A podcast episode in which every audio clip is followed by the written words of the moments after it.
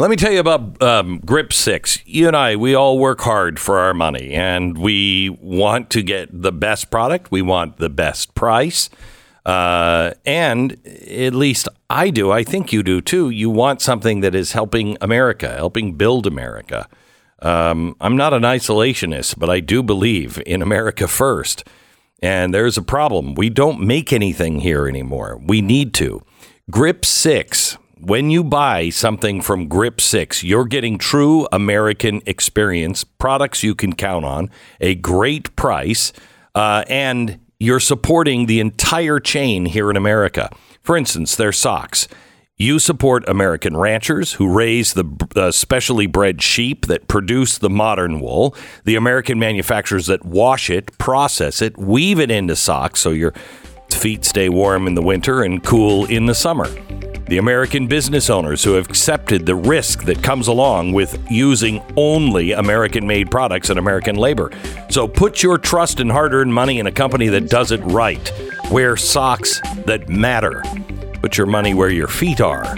It's uh, grip6.com slash Beck. Go there now. Grip6.com slash Beck.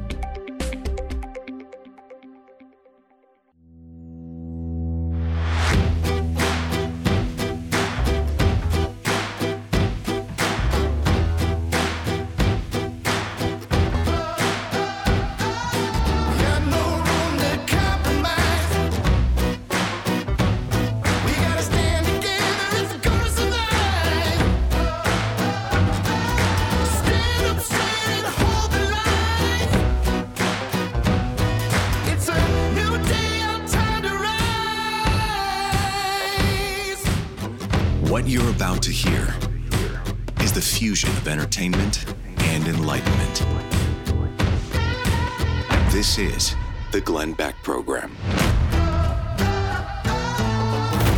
Hello, America. Welcome to the Glenn Beck program. We have some breaking news from the Washington Examiner we're going to get to here in uh, just about a half an hour. Uh, some things that you need to know that's going on with your government. Um, also, President Trump did something very President Trump yesterday in just an awesome move. He went to Ohio while our president is in Poland and Kiev talking war. President Trump was delivering food, water, supplies, and I think a whole buttload of hamburgers as well. Only President Trump We'll give you that story and so much more beginning in 60 seconds. A lot of good reasons to stock up on emergency food and gear. No emergency is a garden variety emergency, and they should all be taken seriously. Uh, but they shouldn't be done out of fear, but out of wisdom. With potential war hanging over our heads right now, we need to be acting in wisdom. And there is a very short supply of wisdom with a lot of people today. If you go to mypatriotsupply.com right now and stock up on their three month emergency food kit, you will also get $200 worth of survival gear as a free bonus. You, you don't know what's going to happen. It could, hopefully, it never happens. But boy, there are so many things stacking up that I could easily see us needing some emergency food supplies just to tide us over. MyPatriotSupply.com. Get your $200 bonus gift that comes free with each three month emergency food kit you order. That, by the way, is for everybody in your family to be prepared. But hurry, the offer is only good while supplies last. Check this off your list and sleep better knowing your family won't suffer if the worst case scenario ever happens. It's mypatriot.com, mypatriotsupply.com, mypatriotsupply.com. All right, so uh, President Trump was awesome yesterday, just awesome. Uh, he he went to. I'm trying to see if we have any. Yeah, he went to East Palestine uh, yesterday, cut seven, and said this. to the people of East Palestine and to the nearby communities in Ohio and Pennsylvania. Uh, we have told you loud and clear you are not forgotten. You are not forgotten. We stand with you, we pray for you, and we will stay with you in your fight to help answer and the accountability that you deserve. We'll have that accountability. It'll all be out there very clearly. Um, I, I don't think you could have a stronger contrast um, between the former president and this current president. While he's out gallivanting around the world giving our money to uh, pension funds in Ukraine, this president is delivering food as a private citizen. Yeah, and not, not only did Trump beat Biden to Ohio, he beat Buttigieg to Ohio. the guy he's supposed Well, to be but he is riding his thing. bike. Well, he's not riding his bike. He's taking a plane and then he's putting the bike in the back of a uh, of a SUV. And then when he gets about a block away from the cameras, Right. he's going to ride his bike into town. Yeah, and he'll be wearing a fancy helmet when he's doing that because he's Yes, he safe and he, looks really safe. good. Yo, you always look so good. You know what I mean? Uh, so anyway, um, uh, Trump went on the uh, trail yesterday, uh, and I think this was a huge score for uh, President Trump. Now, speaking of former presidents, there is a um, there's another story out. Um, a former President Clinton aide who has ties to Epstein died by suicide. Okay, now this this story is a year old. This happened May seventh, twenty twenty two. But uh, the family kind of wanted to keep all the details quiet. They were afraid of the um, the images um, being released, and I don't need to see anybody who has killed themselves. I don't need to see their images. However, his name is Mark Middleton. He's 59 years old, and he was discovered deceased at the Heifer Ranch in Perryville, Arkansas, 30 miles from his home in Little Rock. He was sitting next to a tree with an extension cord wrapped around his neck. The other end of the cord was attached to a tree limb above him. But again, he's sitting next to the tree, so he didn't hang himself. Now, uh, he, how he died was um, a gunshot wound to the chest, and it was a shotgun. Now, if you have a shotgun, I suppose you could reach, but it's a lot easier if you would put it in, you know, to your head because you'd have a little easier time getting to the trigger. I think maybe. I don't know. I've never tried this. Um, so you know, it's it's difficult to do, but it's possible. Um, although the weird thing is, um, there was uh, no shotgun um, at the scene, so um, anyway, um, you know, I, I just want to throw that in. Just a, it might have been an alien in a balloon. Now, by the way, this guy is uh, the guy who let Jeffrey Epstein into the White House over and over and over again uh, while he was uh, while uh, President Clinton was in the White House. Oh, and he took a couple of trips to the island uh, with Jeffrey Epstein and uh, President Clinton. But again, suicide by hanging or it uh, some sort of magic shotgun that wasn't at the scene of the crime. Okay, uh, let's see what else is uh, news today. Oh, um, a uh, vinyl chloride update for you. Yesterday, we read the story to you. CDC updates profile for vinyl chloride days before Ohio train derailment and removes section on how it affects children. So, yesterday, I told you that we had reached out to the CDC for, you know, I, I'd like to debunk this story. I don't, I mean, I, just don't understand. Uh, It's really easy right now to say everything the government says is a lie. Very easy. Um, and many times that is true, but it doesn't always make it true. And we should always try to find uh, an answer over a theory. So we um, wrote to the CDC and we said we wanted to get ahead of any conspiracy theories and go straight to the source and ask the CDC is this merely a coincidence of timing? Number two, why were the updates made? Number three, why was the section on how that vinyl chloride impacts children was removed? What is the CDC's response to the safety of the Ohioans' uh, post toxic chemical release on February 3rd? Thank you. Well, they wrote back. Shocking.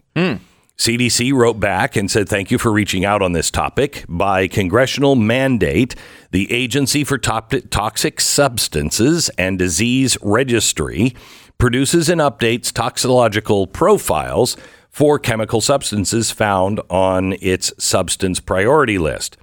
Uh, also, a national priorities list. Uh, you can find those at the National Priorities List site. The Comprehensive Environmental Response Compensation and Liability Act of 1980 is amended, blah, blah, blah, further requires that toxicological profiles be updated periodically. They evaluate profiles annually to determine whether updating is necessary depending on the complexity of the chemical. The process for developing a tox profile can take up to a year or more. This includes multiple reviews, such as uh, external independent peer review, followed by a release for a 90 day public comment period, incorporating any necessary changes at final publishing. Uh, they developed the initial vinyl chloride tox profile in 1989. They produced updates in 93, 97, 2006, and 2023 based on the latest information. They have been working on an update for the vinyl chloride tox profile over the past year.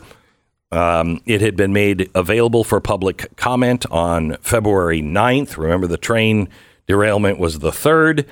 Uh, made available for public comment on uh, February 9th as part of the usual process, not related at all to the situation in East Palestine. A draft talks, uh, tox profile available for public, comment is there and until May 20th, 2023. It updates the 2006 version. Um, then it doesn't answer any of our other questions. So I, uh, we, we, I really wanted to know why did you remove the part about the children and the impact on children and mothers, but they decided not to answer that. But there's your answer on why they updated it. And so, because I thought you said it happened right before the train. It did, but they posted it. They posted the um, The public the comment public period. comment period after. after. Okay. Yeah, I mean, it's very. Look, I think all that does is explain that it theoretically could be a coincidence, right? Like they do it every once in a while. It, it just very, very. Sure, It doesn't mean it is a coincidence, it just but also means it could be. And I don't even know what the straight line is there when it comes to what the conspiracy theory would be. Have you followed this enough to know what what, what would be what would be the accusation that they mm. knew there was going to be a train derailment? I and guess. then, I uh, guess. I mean, I mean, it would. It, it, kind of a weird. That's a that's a that's a, it's a very strange path if that's what they were doing intentionally. I mean, you would. It, it would be a little ridiculous. It, I mean, that that's a little ridiculous of a conspiracy theory. It's just so coincidental that if you you just want to ask the questions, which is what we tried Which to we do, tried to do. and did not get those answers. Yeah. But I'm sure they're coming soon. Now, uh, sp- speaking of this, uh, there is a, a kind of an interesting other story on misinformation, disinformation, um, and it revolves around Google.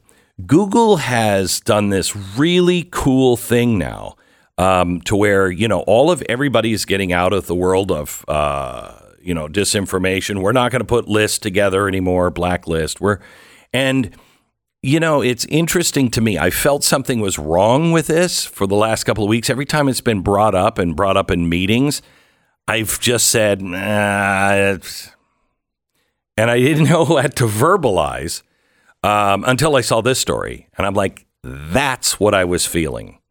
It seemed too easy. They're exposed. They're exposed for, you know, uh, working with this group out of England and making a list, a blacklist. And all of a sudden, Microsoft, Google, everybody's like, oh, you know what? Oh, we're outraged. We had no idea. We're going to stop that blacklist. We're not going to do that anymore. Uh, right? Okay, listen to this story.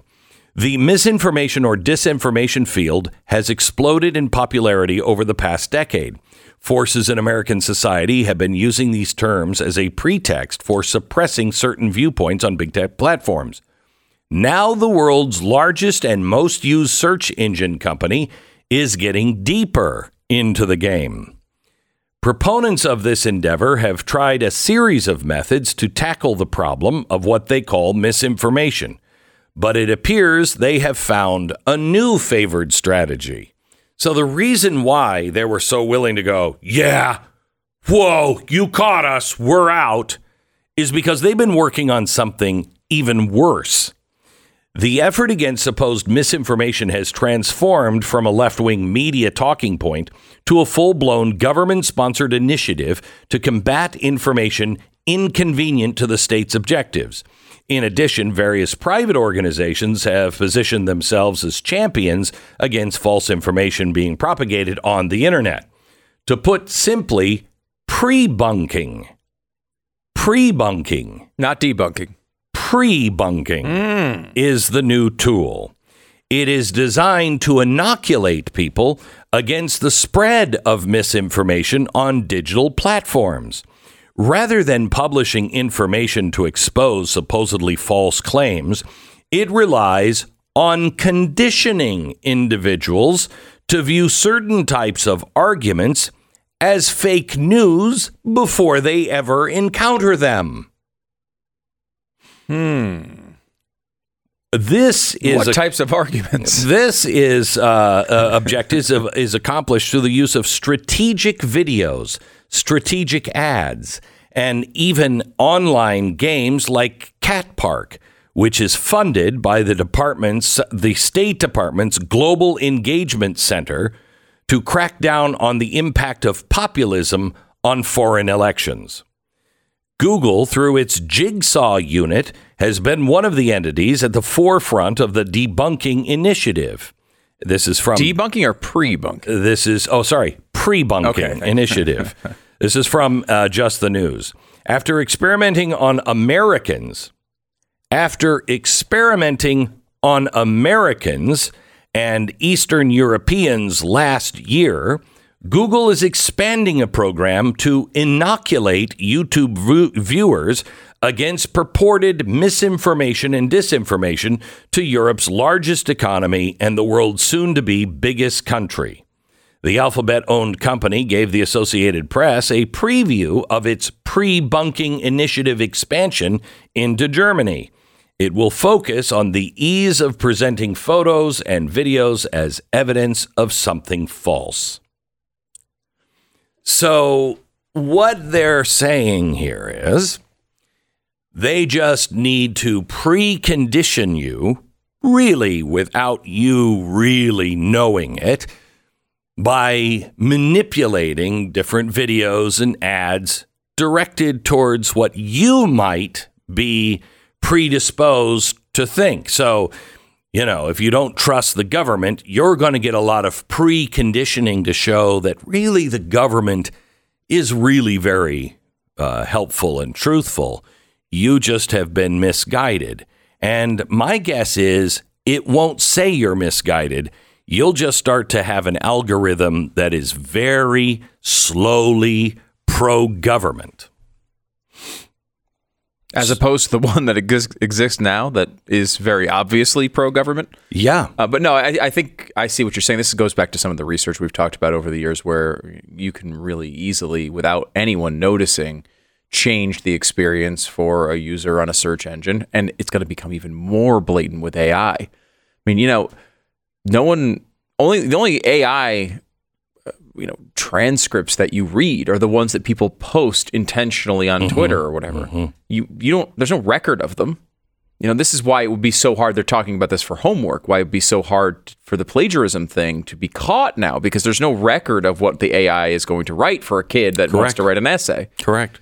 And so you push that to a place where company that may have very close ties to the government and may have an agenda similar to the government wants to push through an, that agenda. Be Well, very easy to do it. Imagine if they had this uh, pre-crime or pre-debunking of, let's say, ESG. Yeah. They could have had videos made that they were pushing out, Mm-hmm. showing, oh, ESG is is not real, or it's really, really good and not what it said before we were talking about it. That way, I would have a much more difficult time getting this message out because too many people would be predisposed to go, yeah, war is good. War is peace. Back in just a second, Car Shield. If you're somebody who prides yourself on planning ahead uh, of difficult or even emergency situations, um, when your car is out of warranty, you just don't know When it breaks down, and it's not an if, it is a when, car expenses can set you back if you're not really prepared for them. And it's especially true right now. That's why I urge you to go to CarShield and look for an affordable protection plan that will fit your budget. Um, you're going to want to have it at a time when a costly repair comes down the road. And those are usually chips, and there's like 3,000 chips in cars now you're going to have to have somebody watching your back for those expensive things or it can set you and your budget way back, way back. When your car breaks down, you're stuck on the side of the road. Every protection plan includes coast to coast roadside assistance, rental car options, trip reimbursement, no extra cost. Lock in your price today and it will never go up. Car Shield. Save 20% on your plan. You'll always be prepared for the unexpected. 800 227 6100. 800 227 6100. It's carshield.com slash Beck. 10 seconds, station ID.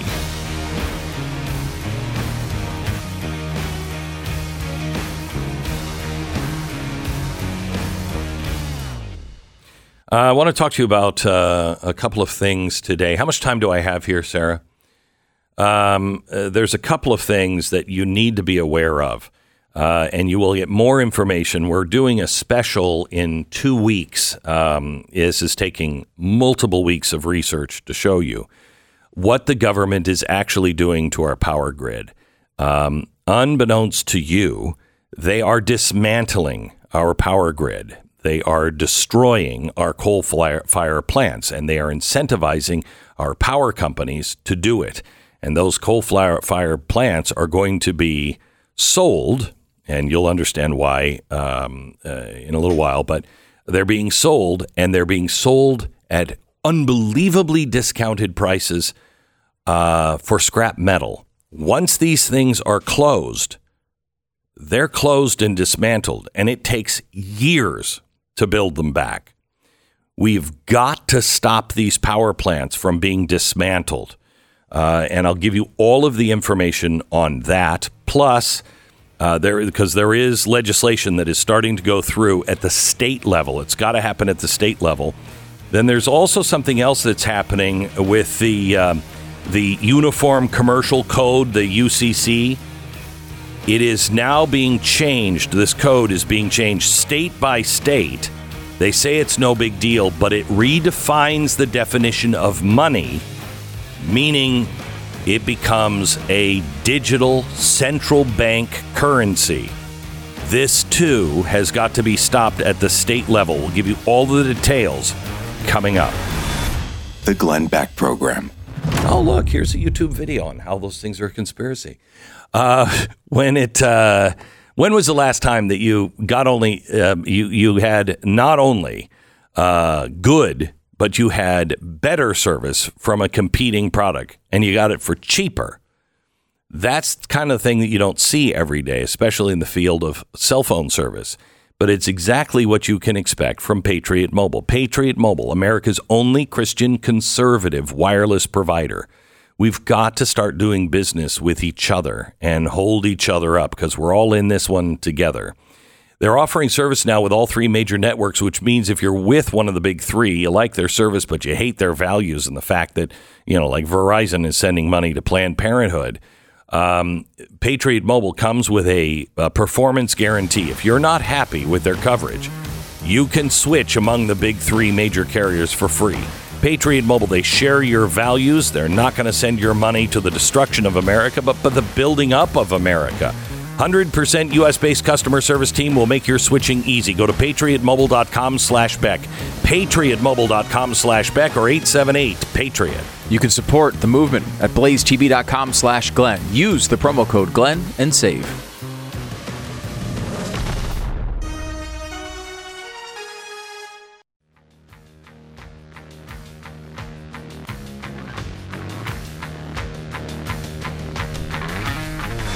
Gabe Kaminsky is an investigative reporter for the Washington Examiner, and he has been on the uh, program just recently. He was on, uh, I think, a couple of weeks ago to talk about the British group that is fighting disinformation um, and making a blacklist of conservative media.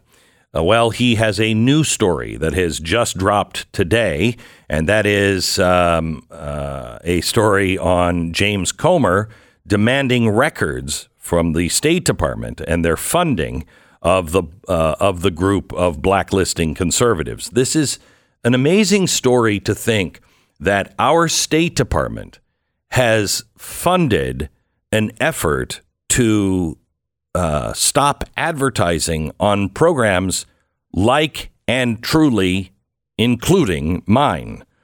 Um, my tax dollars are going to hurt my own business. It is incredible. Welcome uh, to the uh, program, Gabe. How are you? Hi, Glenn. Thanks for having me. So, tell me the latest twist in this. What's happening?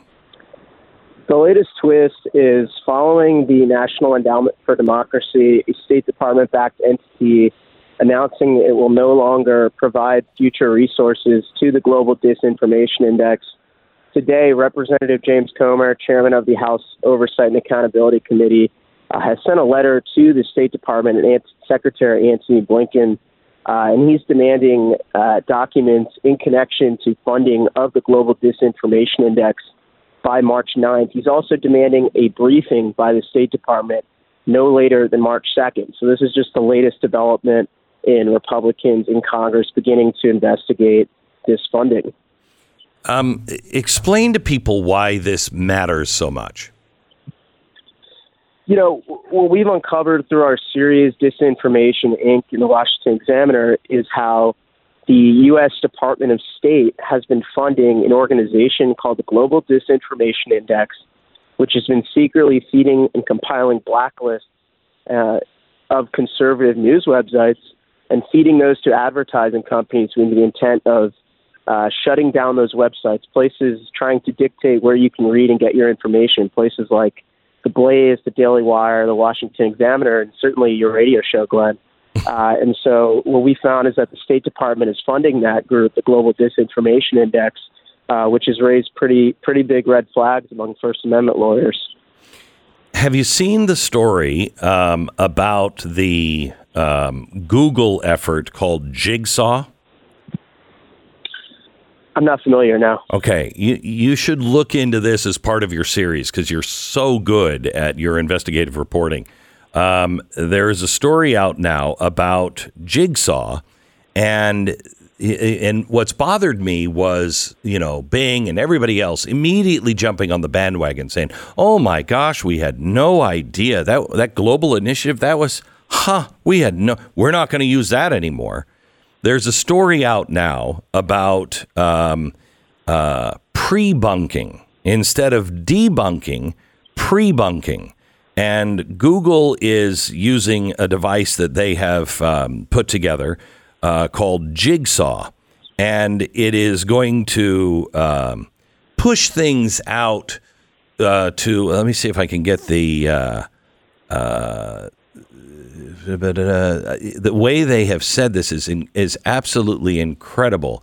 Um, it is not just going to expose false claims; it relies on quote conditioning individuals to view certain types of arguments as fake news even before they encounter them.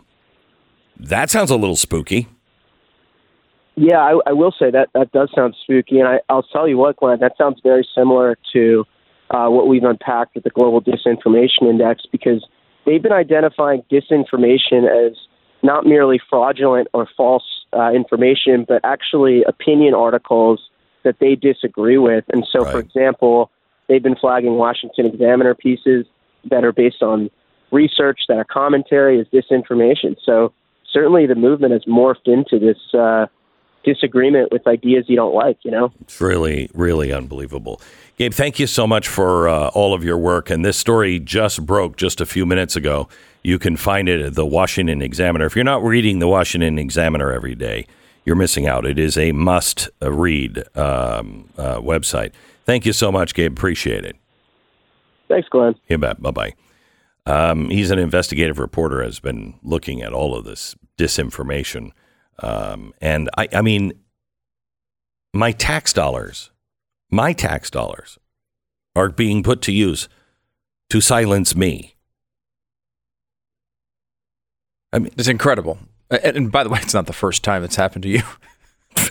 Which, uh, congrats. Yeah. Uh, but this is a totally new type well, of effort. It's it is the first time. It's not the first time people have gone after me. Yeah. But if you remember right, the press had no interest in uh, when the White House had organized three or four separate uh, attempts outside of the White House, but all from within the White House. Right. Like it was, you know, it was people who worked in the White House and they had side organizations that were coming after you. I guess it's a little bit different. Yeah, it's a little different, um, but they had been doing that, and nobody paid attention to that. No one cared. Uh, nobody cared.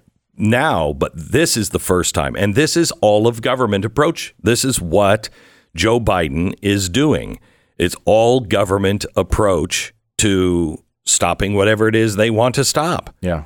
And so they'll use and find all of the levers in all of these different agencies.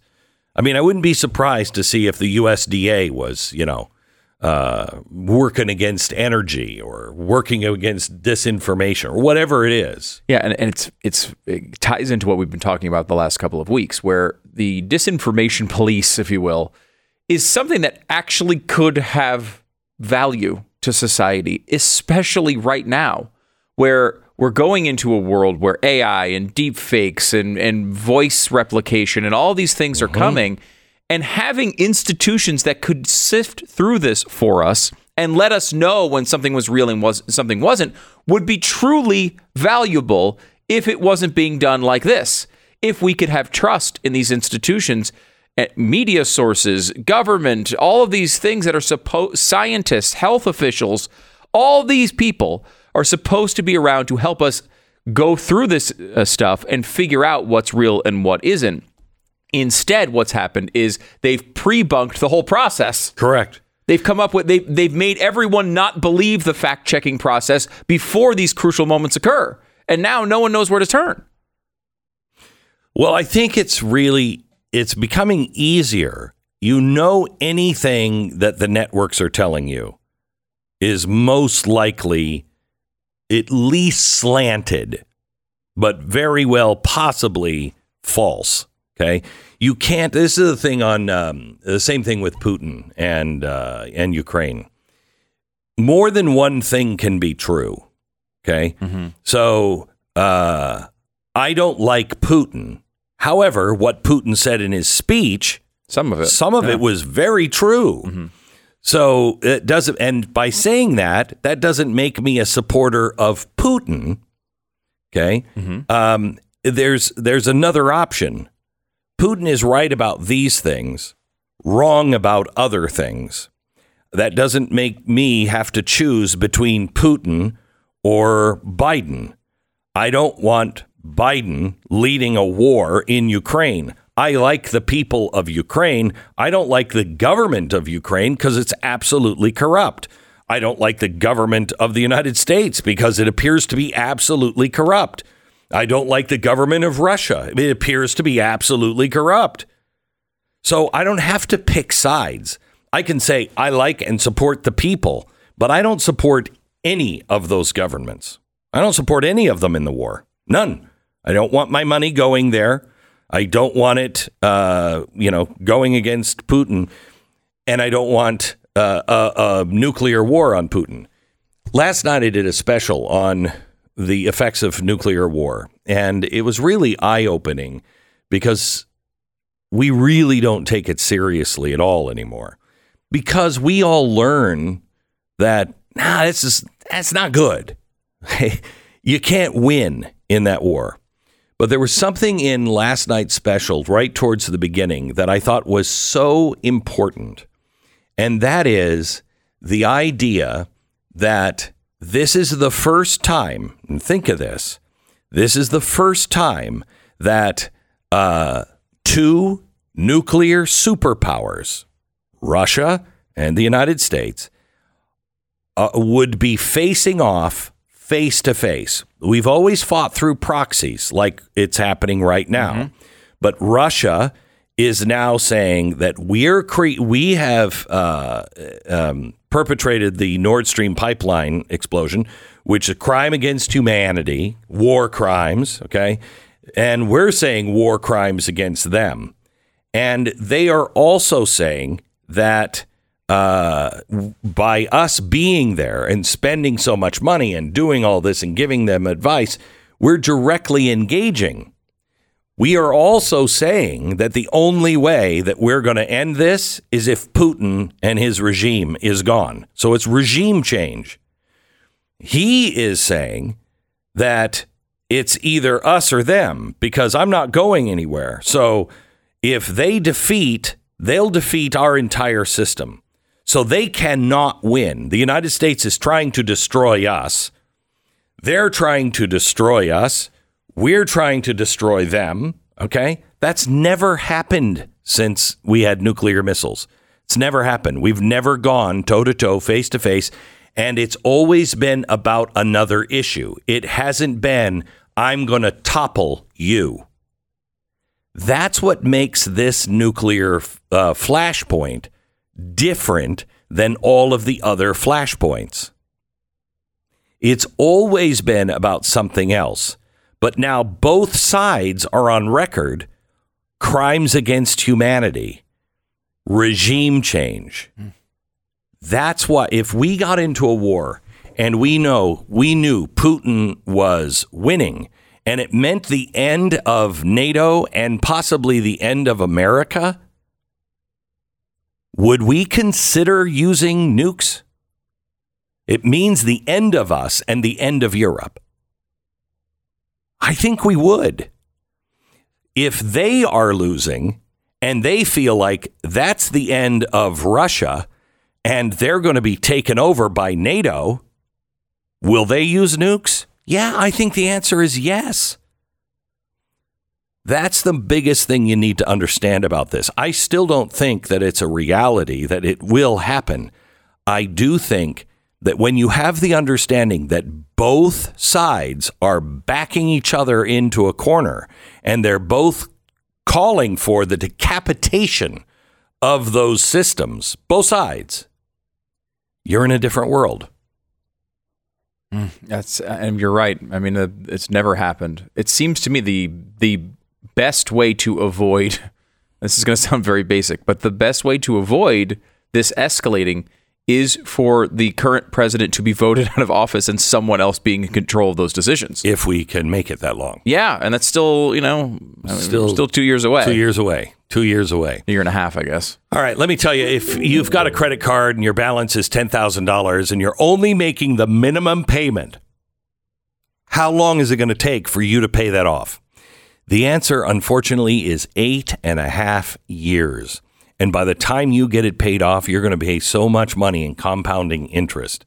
Listen, there is another option available. If you're a homeowner, maybe, maybe it's right and the time is right to find the light at the end of the tunnel in the form of a cash out refi from American Financing.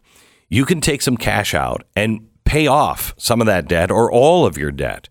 American Financing is a family owned mortgage company. It's in it for you. The average person is saving now about $700 a month. You could delay up to two mortgage payments, close in as little as 10 days, and instead of facing 20% interest rate, you're looking at a 5 or 6% interest rate. American Financing, call them now at 800 906 2440. 800 906 2440, AmericanFinancing.net. American Financing, NMLS 182334, www.nmlsconsumeraccess.org. This is the Glenn Beck Program.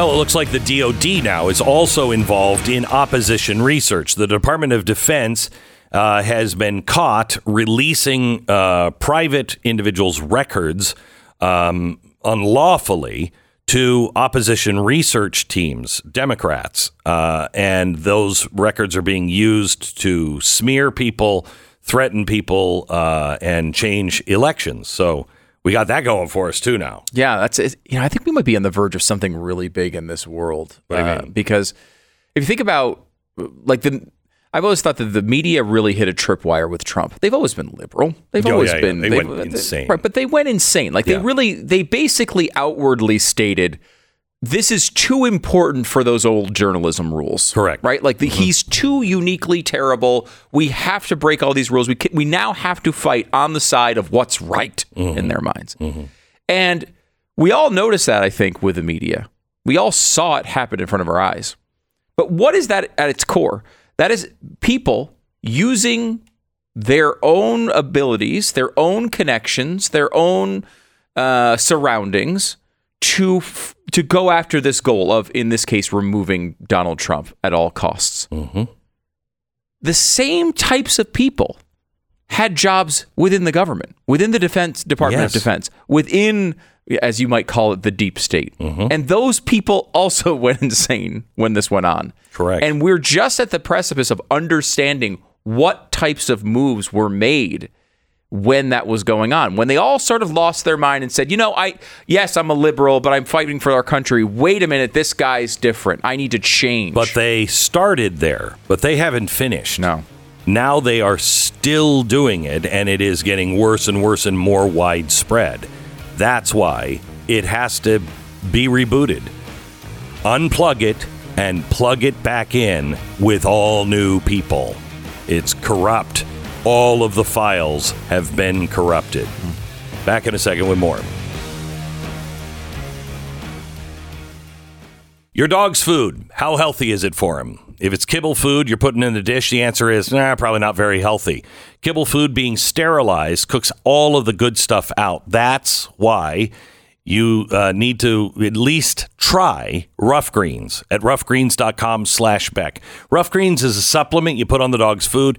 The first thing that I noticed is Uno ate his food, and he is a really finicky eater.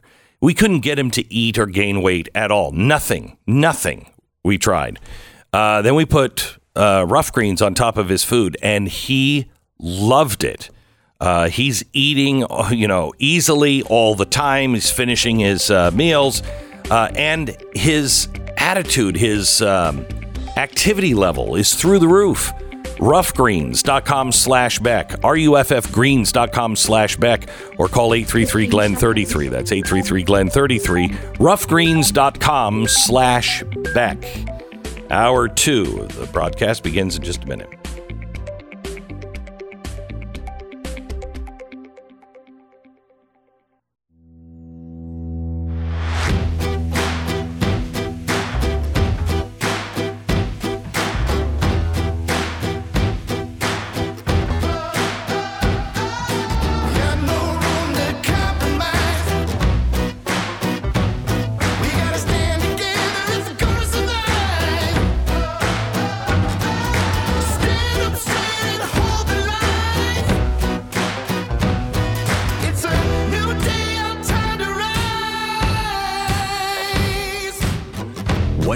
About to hear is the fusion of entertainment and enlightenment. This is the Glenn Beck Program. How many people would you say are preppers here in the United States? Attach a number to it. Stu, take a guess. How many? I mean, I 330 million people. How many are preppers? How many are preppers? Would consider themselves preppers? 10%? Uh huh. 1%. Wow. 3.7 million. That's it. That's it. We are radically underprepared for anything that might happen. Last night I did a special on the threat of nuclear war, and there were a couple things that came out of that that were really, really important. First of all, We've had close calls, but this is the first time that you've had two nuclear powers, Russia and the United States, directly engaging each other. It's always been through proxies, and it still is somewhat through Ukraine. But Russia is looking at this more and more like an American war against uh, Russia and Putin. They both are now threatening to topple one another. So our very existence is at stake if we lose this war or they lose this war.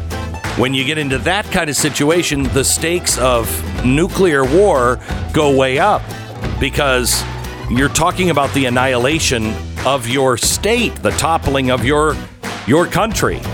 And that's the only time that nuclear weapons are really truly thought of in crazy situations by crazy people.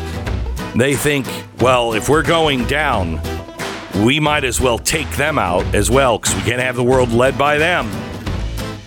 It's a frightening scenario, and we are not prepared. Other countries are beginning to prepare. Should we? Dr. Bradley Garrett is with us. He is a, uh, a geographer and also an author. Bunker, Building for the End Times. He has studied bunkers all over the world, and he's going to talk about it and being prepared in 60 seconds. All right, if you need a great night's sleep, may I suggest you get any of the products from My Pillow, mypillow.com.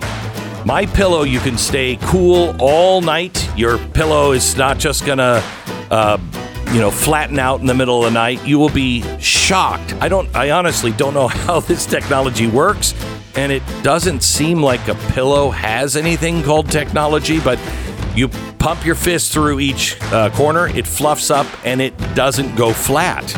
It's fantastic. My Pillow. Now there's the My Pillow 2.0. Buy one, get one free for a limited time with the promo code BECK, made with a temperature regulating technology, 100% made in the USA. The pillow comes with a 10 year warranty and a 60 day money back guarantee. Go to mypillow.com, click on the radio listeners special square, and get buy one. Get one free. That offer now at mypillow.com for the MyPillow 2.0. Enter the promo code BECK or call 800 966 3117. 800 966 3117. MyPillow 2.0 at mypillow.com now. Brad Garrett is uh, joining us. Hi, Brad. How are you, sir? Good morning, Glenn. I'm doing great. How are you? I'm I'm good. I um I'm shocked at the number that there's only 3.7 million Americans that would consider themselves preppers. I would have thought that was at least five percent, ten percent. You know, I, I think that I think that number is a, a bit misleading because uh, a lot of people don't want to identify themselves as preppers. So I, I think that you know that's a that's a problem with polling, Right. because if you if you ask people, if you switch that question around, you say, um, you know, can you survive for 30 days on your own? Like, imagine there's no government infrastructure, you know, water's down, power's down, there's no grocery stores. If you ask people the question that way, then about uh, 11.7 million people Okay. say that they can survive for 30 days. So um, I, I, I think it's a problem of labeling. You know, just like in the past, people didn't want to be called survivalists. people Right. now don't want to be called preppers. It has a kind of, uh, you know, Negative. taken on a negative connotation for some reason. Uh, You know, it's it used to just be called self-reliance. Are you self-reliant? Yeah. Um, Yeah, of course. Uh, yeah, know. 150 years ago, everyone was self-reliant. Right. You know, we've we've become we've become increasingly dependent on the state um, and less dependent on our neighbors, which I think is the bigger problem. You know, I I because I consider myself. Uh, well, actually, I, I go back and forth. I consider myself a prepper because I'm more prepared than most of my friends. Um, however, I, I just know there's going to be something like, oh crap, I forgot batteries. There's going to be something that it all falls apart. You know what I mean? Um, Absolutely. There's there's always something. Uh, but you know, this is why um, I spent a lot of time in in uh, uh, Salt Lake City when I was writing my my book Bunker. Um, and the uh, uh, Church of Latter Day Saints up there, I mean, they are incredible preppers, and they run through scenarios all the time. So they will, uh, you know, they'll practice an emergency. They'll work through their food stores. They practice calling everyone on their phone chain, making sure their neighbors are available in the event of a disaster. That's what we should all be doing. Uh, you know, re- Yeah. if you do a dry run, then you realize what you're lacking. um, it- did, were you allowed into the tunnels underneath Salt Lake? No, I, I Oh. tried. You should have called I me. I, say- I could have maybe was- gotten you in. It's it's in, Oh yeah, it's incredible. let's go back. yeah, it's absolutely incredible. Um, uh, the they have enough food, uh, storage, and everything else for the entire city in case there's a, a problem. It's really incredible, Really incredible. That's fantastic. I have to say it was the easiest part of writing my book. You know, a lot of a lot of preppers, particularly preppers that are building um, high level luxury private bunkers, uh, did not want people to necessarily know where they were Sure. or Right. what was inside them. But when I showed up in Salt Lake City, I, they, they they were they were open arms for the most part. You Yeah. know, just let me into all of their facilities. I saw the the canning facilities where they where they fill those number ten cans Yeah. with pasta and oatmeal and everything else, and Yeah. that was it was it was it was quite a thing. But yeah, I didn't make it to the tunnels.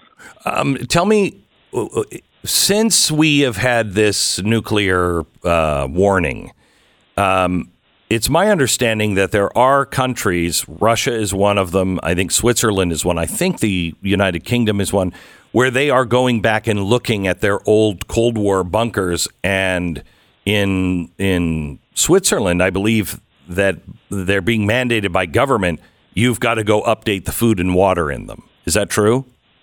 That is true, yeah. And it, I mean, it's it's kind of ironic that the the bunkers that were built by the Soviet Union in Ukraine have been sheltering people and, and saving probably tens of thousands of lives at this point. Um, but that has encouraged the rest of Europe to sort of reassess their their position in terms of bunkers. Um, Switzerland is is uh, the most protected country on earth, uh, aside from maybe North Korea, but we have no idea what's what's going on Right. there really. Um, so uh, there is space for um, 102 percent of the population, uh, which is which is kind of astounding. You know, they've actually got uh, 300,000 private bunkers uh, inside Switzerland, and, and then 5,000 public shelters.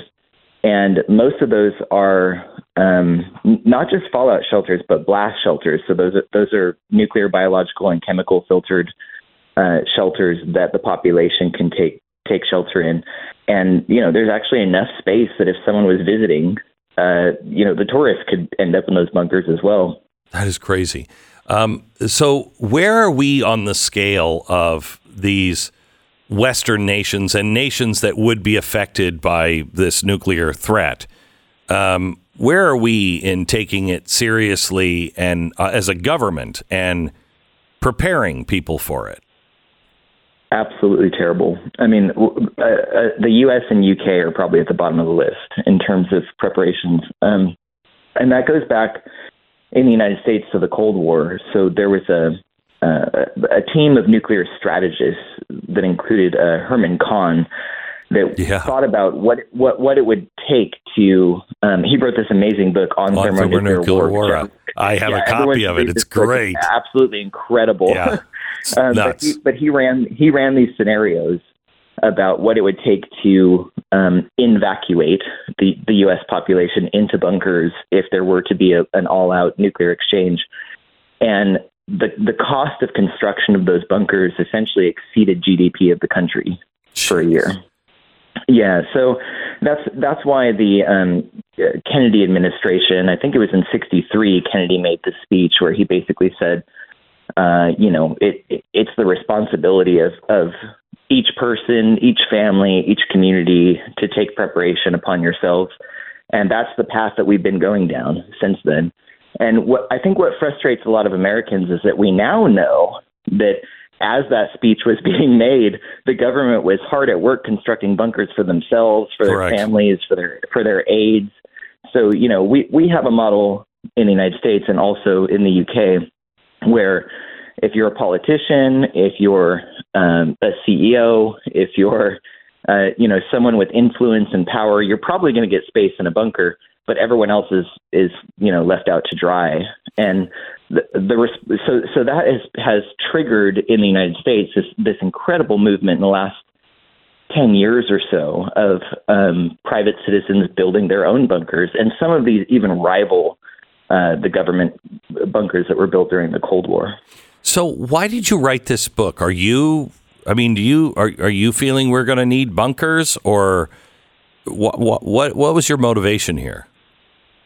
Well, I, the the bunker is really a, a metaphor um, for thinking about our deteriorating geopolitical situation, thinking about our our deteriorating, you know, um, uh, just uh, uh, social situation within the country. Right.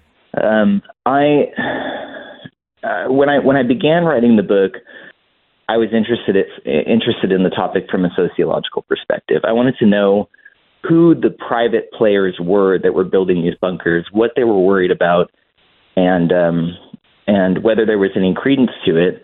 And um, I have, since I wrote the book, purchased a cabin in the woods and a five acre ranch. I've got Wow. two different locations that are connected by a, a four wheel drive four wheel drive dirt track, so I can move between them without going on on major roads. Um, I uh, most of the people that I spoke to who were serious about their preparations told me um, that uh, the the concerns that they had weren't just speculative, right? That they felt we were on the precipice of something happening.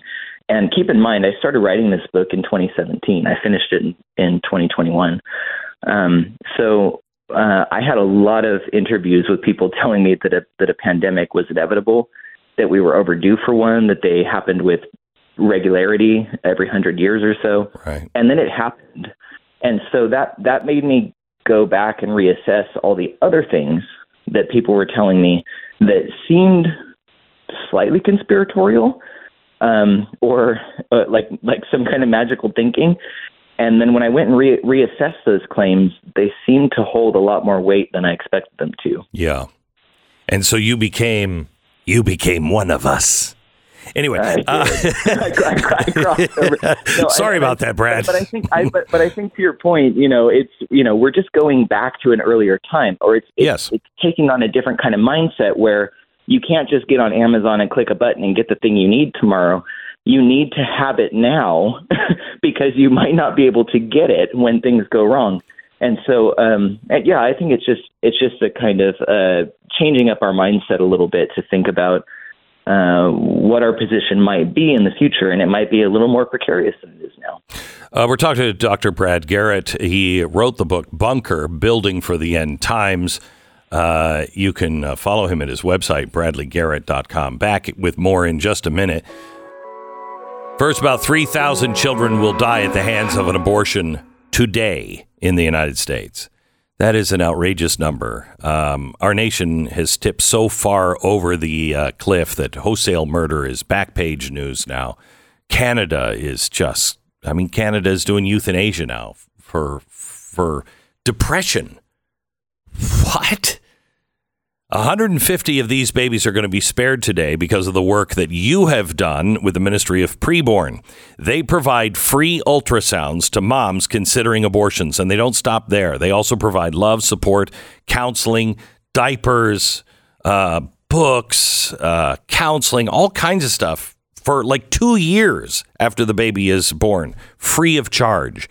If you donate today, maybe that number will be 151 babies saved today please consider this. It's preborn.com slash Beck. Preborn.com slash Beck. Keyword is baby if you just dial pound 250. Say the keyword baby, pound 250. Sponsored by Preborn. 10 second station ID.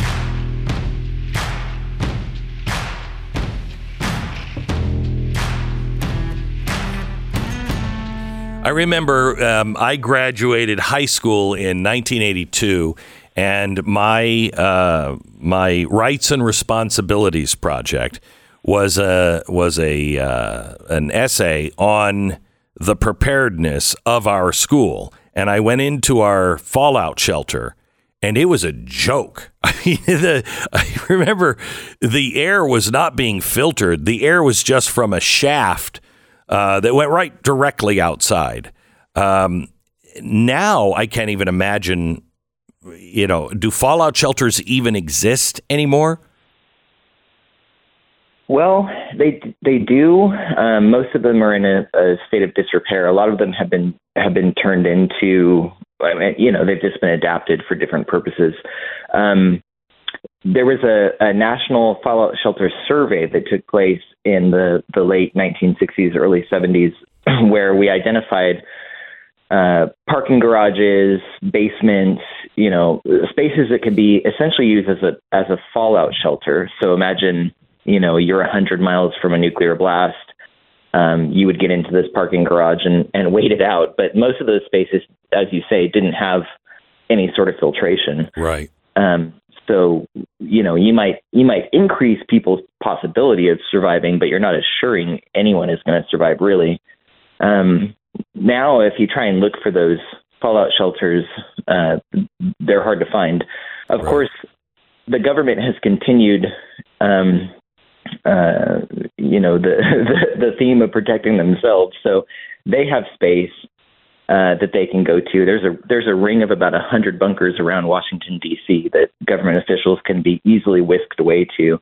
Uh, that of course are stockpiled with food, and um, they've got EMP shielded like uh, communication systems. Um, they, you know, they they're they're blast shelters, so they could take a direct hit. Um, you know, you you can. So we we've assured the continuity of government. Uh, in, But that's about it. in a- a Cockroaches and politicians will survive. Of course they will, yeah. but you know, the government without its people doesn't mean much, does it? No, it So, doesn't. Um, yeah, I mean, it's it's an incredible thing to imagine during the Cold War. Every city in the United States with over half a million people in it had a nuclear warhead aimed at it, ready to fire. I mean, it ju- it literally just took someone to press that button, and that city would be obliterated. And it feels like you know those nuclear tensions obviously are, are ramping up again, and we might end up back in that situation where we're thinking seriously about what it would mean to lose DC, Los Angeles, Boston. But I mean, what you know, what what would we do? And and the the answer is the government has a plan, but we don't for the most part. So, where do you even start um, on uh, a plan? I mean, you know, people will say, I've got food and water. But if you had something, and it doesn't even have to be a nuclear explosion, you have something where everything has broken down. You have 72 hours to be away from people. Otherwise, after 72 hours, if no help comes, the thing just goes into chaos. And if you're known as the person with the food and everything else, I hope you have strong metal doors. right? Yeah. I mean, there's a there's a huge debate within the prepper community about uh, bugging out versus bugging in, and it's kind of a rural versus urban debate because if you're in an urban area, you probably want to get out of there. Correct. Um, you know, as as you said, the preppers have this saying, "72 hours to animal." Um, it, it doesn't. It, it it takes about three days before people start really falling apart. Um, people will actually, you know, sociological studies have shown that in disaster, people their first reaction is to help others Right. um, and that will carry on for a couple of days until the people who are providing assistance start suffering, and then things start collapsing. So is it is um, it that or is it that in 72 hours when you know help isn't coming, then you start to have the bad guys go we can take it all. We we I mean nobody's coming. I think it's more of a sense of abandonment. That you know, once people realize help isn't coming, then you start to turn to yourself and your family rather than providing assistance to others. And so, um, yeah, you know, what can you do? Well, you know, if we're talking about existential threats, nuclear war, unaligned artificial intelligence destroying us, you know, an EMP that wipes out all of the electronics in the in the country instantaneously. This isn't really stuff you can prepare for very Right. well. Right. And, you know, but but what you can prepare for is kind of minor turbulence. I call it Right. you know, the taps turning off or electricity being out for a day or two, you know, buy a, buy a backup generator, uh, build a go bag um, that has your, your passport, your car titles, your birth certificate, Right. you know, that kind of stuff, and have that ready to grab at a moment's notice. Those are things that everyone can do right now, and it, it's really it, it doesn't take much. All right, I want to come back though because people are building bunkers and you've seen some of the greatest around the world. We'll talk about that coming up in just a second. The Glenn Beck John Program. wrote in about his experience with Relief Factor. He says, A few years ago, I had a back injury that left me in pain every single day. I tried a lot of stuff, but nothing would make the pain go away for very long. Fortunately, Glenn, I heard you talking about Relief Factor and I tried it. And within a few weeks, I not only felt better, I felt better than I had before I got the back injury. It's truly amazing. Thank you so much. Listen, if you or somebody you love are dealing with pain, please give Relief Factor a try. It's not a drug. It was uh, developed by doctors to not whack you out. It's it's all key ingredients that will work with your body to fight inflammation, which causes most of our pain. Try the three week quick start. It's $19.95. It's a trial pack, and hundreds of thousands of people have ordered Relief Factor. 70% of them go on to order more. So go to relieffactor.com. Call 1 800 4 Relief. 1 800, the number 4 Relief. Get the 1995 three week quick start right now from relieffactor.com. Relieffactor.com. 800 4 Relief. Relief Factor. Feel the difference.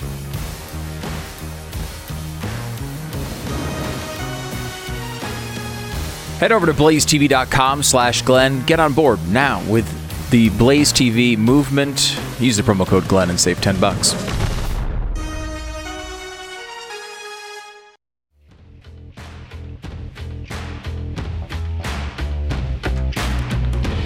Welcome to the Glenn Beck program. We're talking to uh, Dr. Bradley Garrett. He is the author uh, of a, uh book called Bunker Building for the End Times. He was not necessarily, as he just said a few minutes ago, a prepper. Uh, he was just interested uh, more of a in the societal effects and reasons of of prepping, and uh, now he's a he's considers himself a prepper himself after listening to the people uh, and why they were building these bunkers. You saw some really incredible bunkers, I'm guessing. Oh, it, Glenn, it was it was such a privilege to write this book because I was able to travel to eight different countries uh, looking at government and private bunkers, and I I got access to some of the most elaborate, luxurious, and incredible uh, private installations on Earth. There's one in Europe, someplace I can't remember where it is, where it's a a huge underground compound. Um, did you get into any of those? So I think I think you're probably referring to Europa One, which is a, a development. Um, For millionaires and billionaires. Yeah. So the problem the problem with a lot of these bunkers is that um, the the developers that are building them uh, are trying to sell space before they're built, and they create these CGI representations and photoreal, pho- photorealistic images of bunkers that do not exist. And Europa One is one of those, unfortunately. Uh, Um, I, I I I chased that rabbit for quite a while before I before I realized that there was nothing there. Um, Wow. But there are plenty. But there are plenty of examples of uh, of bunkers that have been built uh, that I was able to tour that are absolutely incredible. Um, the the gold standard being the survival condo in Kansas. Did you ever run into that one? no, huh? Okay, this this is absolutely amazing. So there was a a, a developer named Larry Hall. Um, he bought this Atlas F missile silo from the federal government. Oh, So yes. This was a, yeah, this was a missile silo that would have contained an ICBM with a nuclear warhead on Yeah. it.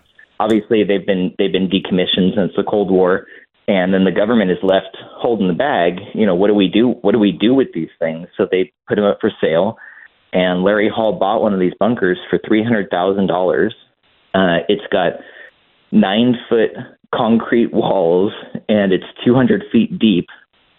And uh, he had to pump he had to pump a bunch of water out of this thing because it's in the middle of a, a, a you know agricultural fields in central Kansas. And uh, he ended up building. He spent ten million dollars building a subterranean skyscraper. I, I call it a geoscraper in my book. I'm, I'm not sure what else to call it.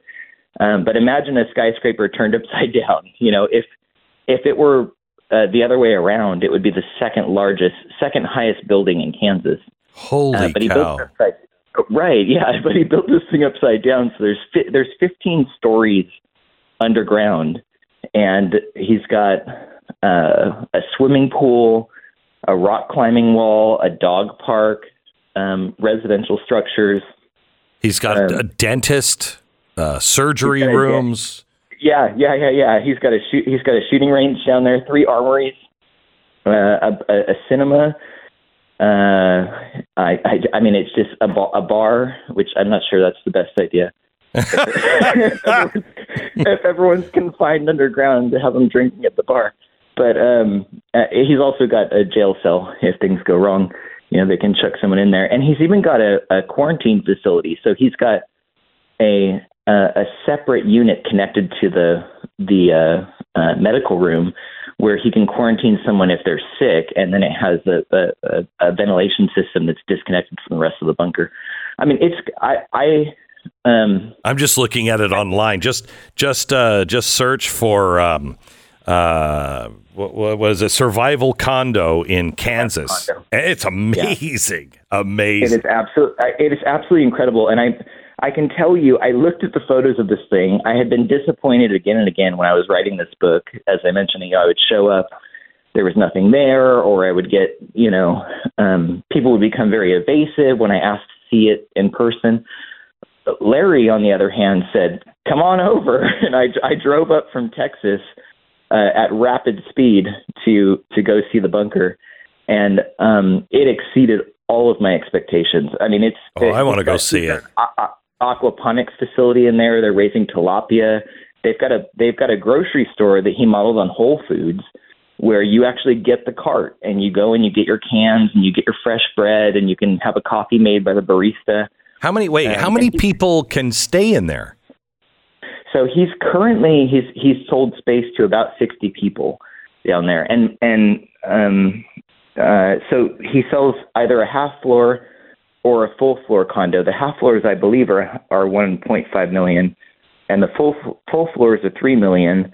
Um, but the thing that's really weird uh, when I when I spoke to him about it is he said, "Look, I, I asked him what kind of group dynamic do you have down here." Yeah, yeah. like uh, you know does everyone have they met each other do you have get-togethers Right. uh, do you have like a complementary skill set So, Right. you know obviously you need the dentist you need the doctor you need someone who can make coffee you know what i mean like you need all these people to get this thing to function and he said look brad when someone's writing you a check for one and a half million dollars you don't ask any questions you just Oh, I do. check.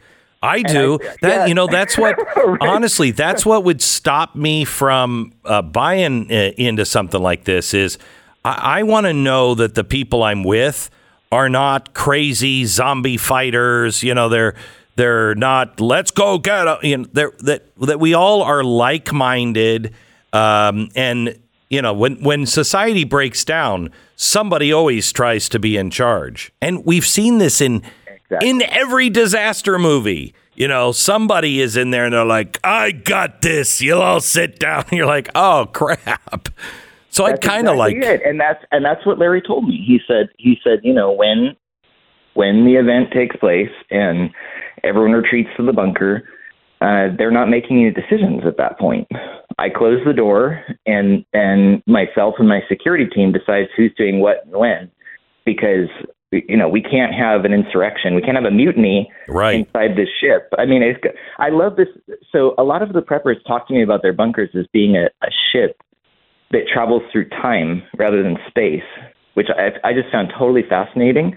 what does that mean? So they said, uh, so so you you you stockpile the bunker for three weeks, three months, three years, five years, whatever, right? You've got this kind of arbitrary time that you're going to pass through, and they talked to me like it like it was a journey.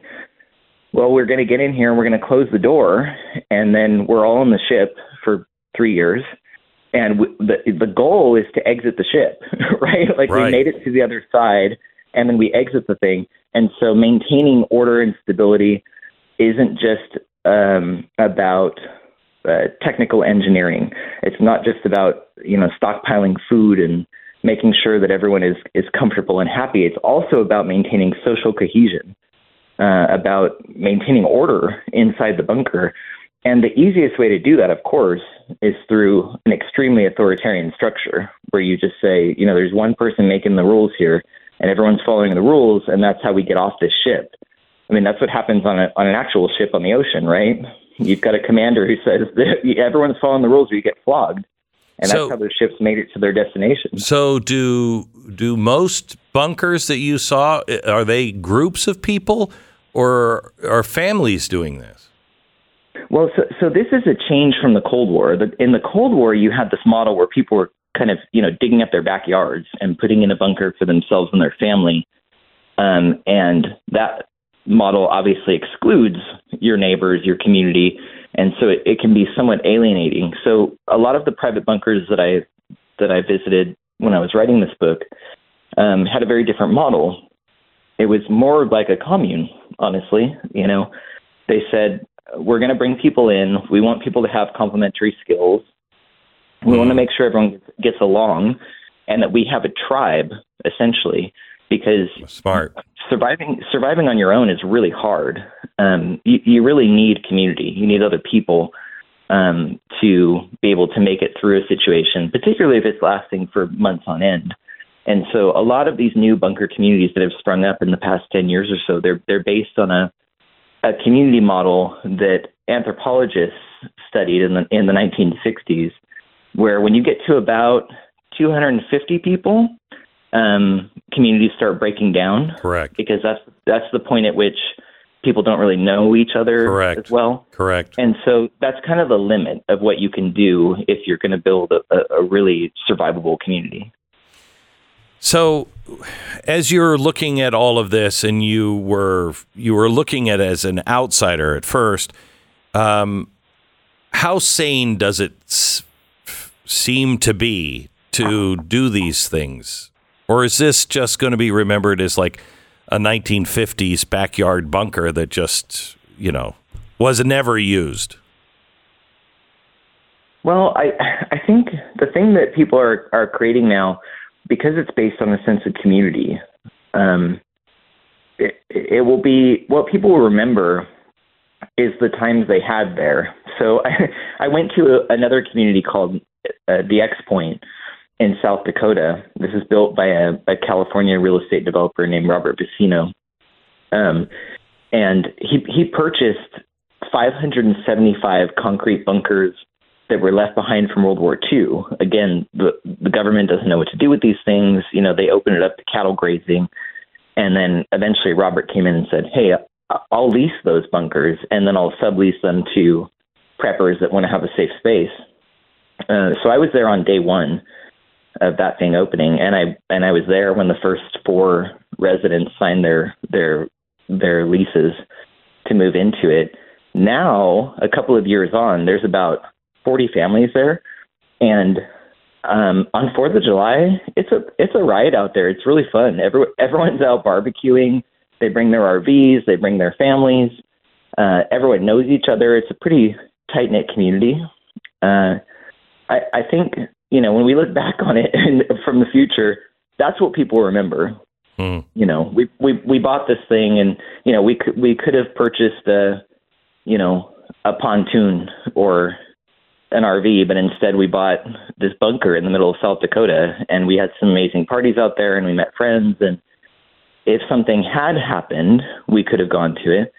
Um, of course, the you know the the the thing people are mostly thinking about is when something does happen, they've got a place to go, and so um, it gives people a, a, a sense of peace. You know, um, we're we're all living with this incredible anxiety about you know global geopolitics, about internal strife within the country, and the bunker for these people gives them a sense of, of solace. You know, they know that they have a place to go. They know that they have a community that they can return to, as you say, of like-minded people, Right. where they can uh, they can retreat and they can talk about what's happening and they can put a plan together. And they spend their time out there working on practical skills, which is a really cool thing because you know a lot of the the partisan political divides that we have right now um, they get they get annihilated when you start talking about water filtration and installing Yeah. solar panels and you know what I mean. You yeah. just, you get even just in- we we have a ranch, and you know, even just being out there every Sunday and working the ranch, uh, you know, f- mending the fence, things like that. A lot of stuff falls away, and life becomes much more simple. And uh, and and it does give you peace to know you have a place to go. Uh, Dr. Bradley Garrett, uh, the book is Bunker: The Building uh, Building for the End Times. Uh, highly recommended. Bradley, I'd love to have you on again. You're fascinating. Thank you so much. Absolutely. It's been a pleasure, Glenn. Thank you so bye bye. Uh, Sherry wrote in about her dog's experience with Ruff Greens. She says, From day one with Ruff Greens, my dog Lily started enjoying her food again. We were struggling to get her to eat. Every day was a battle. Food frequently got thrown out, but now she eats all of her food and has so much more energy. I got to tell you, Sherry, this is exactly the same thing that uh, happened with Uno. Ruff Greens is not a dog food. It's a supplement developed by naturopathic Dr. Dennis Black. You sprinkle it on the dog's food, chock full of vitamins, minerals, probiotics, antioxidants. You name it. If it's healthy, it's most likely in there. But the thing that first sold me on it was Uno would eat. He liked it, and so he would eat. The folks at Ruff Greens are so confident that your dog is going to love it that they are going to send you a first trial bag for free. You just pay for shipping.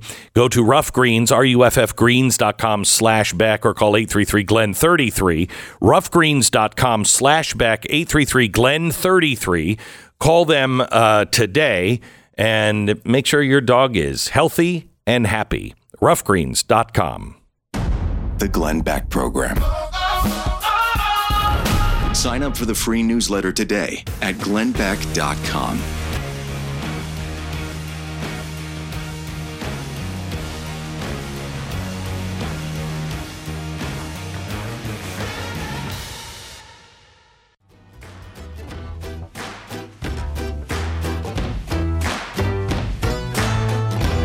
Yesterday, uh, the Wednesday night special, you can get all of the research uh, that we did. There's some really um, important things in it. One of them, can, do we have the Ronald Reagan cut uh, from last night? Listen to this. While they preach the supremacy of the state, declare its omnipotence over individual man, and predict its eventual domination of all peoples on the earth, they are the focus of evil in the modern world. Can I ask you? You know, you're, he's talking about the Soviet Union, but think about what the Great Reset and the WEF and and you know Build Back Better is all about. Play that again and think of the United States. While they preach the supremacy of the state, declare its omnipotence over individual man, and predict its eventual domination of all peoples on the earth, they are the focus of evil in the modern Doesn't world. that kind of sound like what we're doing now, right now? I mean, we're we're like, you know, saying the administrative state is going to run everything, and uh, you're we're all going to just all march in line, and You're certainly farther down that road than I'd like to be. yeah, me too, me too. Um, anyway, we um, we shared the uh, pertinent information and took you through the history of why we haven't blown each other up, uh, and and then gave you some evidence that maybe times are changing, and they shouldn't, but maybe they are. Should we be prepared? All of the research, everything from last night's show is available now at glennbeck.com. If you just sign up for my free email newsletter, it'll be sent to you. Uh, and again, you can watch it on demand now at The Glenn Beck Program. Blaze TV. So let me talk to you about uh, home title fraud. If you think it's the type of thing that uh, you know only happens to other people, only happens to other people. That's what I was thinking. really? Yeah. Well, you're an idiot. Um, but to convince you, That's not a way to get me no, to I'm just saying. something. I, well, I'm not saying that. I'm just saying you're an idiot. Okay. Um, think of uh, this. This is something somebody who actually did this stuff and Yeah. what he was doing. Listen. okay, I'm listening.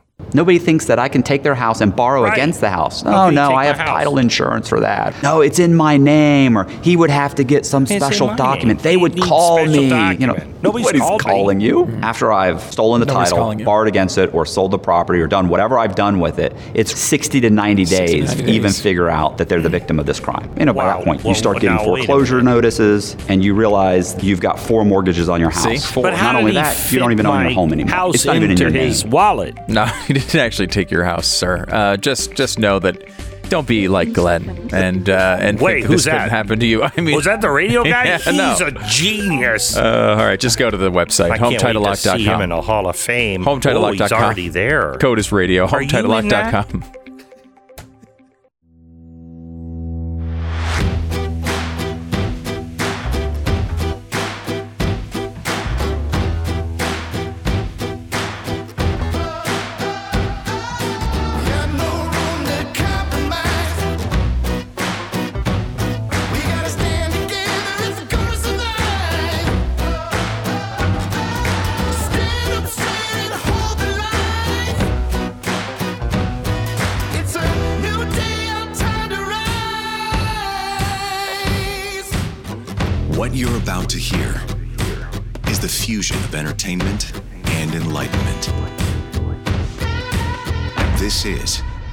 Beck Program. President Trump had an incredible day yesterday in Ohio. We've invited him to be on the program uh, tomorrow. Hopefully, he will be on with us. And another presidential candidate uh, joins us in 60 seconds. I don't know if you saw the news today, but uh, the DoD is now apparently sharing classified documents uh, with opposition research for the Democrats. It's being investigated now. Sure, that never happened. All of the things that you thought were private, probably not private really anymore. Uh, the owners of Truthfinder and Instant Checkmate background check services recently had a data breach, exposed the email address, passwords, first and last names, and phone number, but only for about 20 million customers. So don't, I mean, who, who has anything to worry about? Look, nobody can stop all cybercrime. Nobody can protect you or watch everything or catch everybody because it's so vast and changing all the time.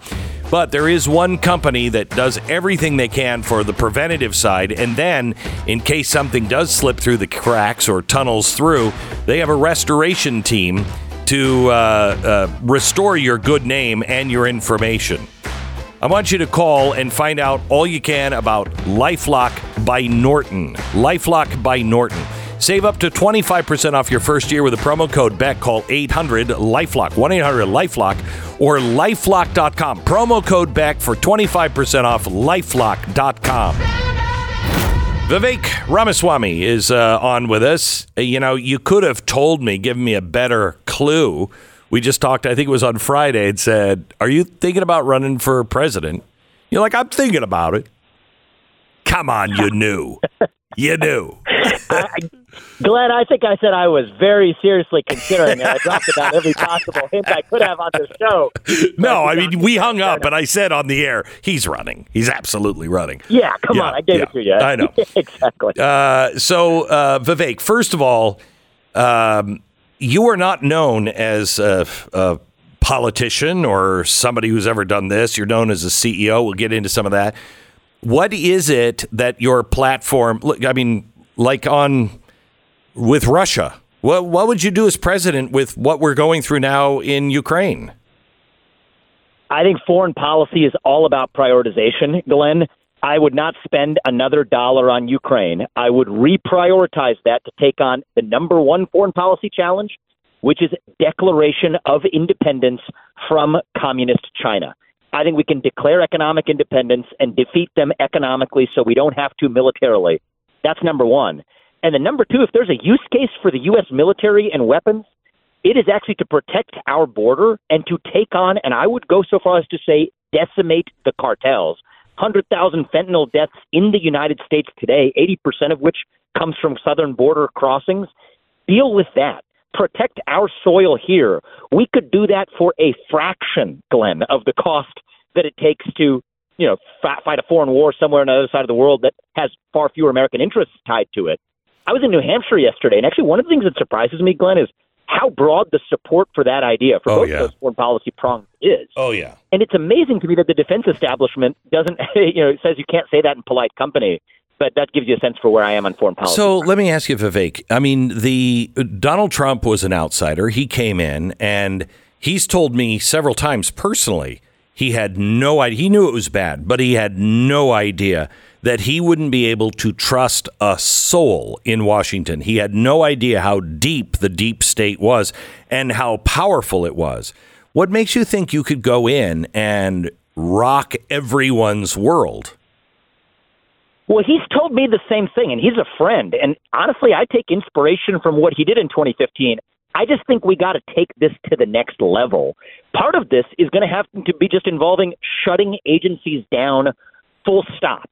Now, are there costs and benefits to that? Yes. But I think we live in a moment where the benefits outweigh those costs.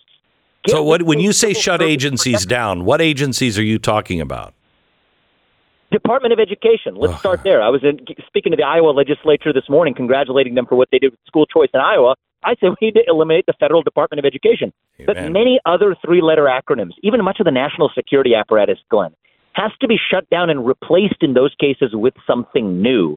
Because when a managerial rot runs so deep, you can't reform it by putting a different figurehead at the top. You have to shut it down and build something new to take its place. And here's the other thing. I mean, I can say this. Donald Trump knows this just as well as I do from being a CEO.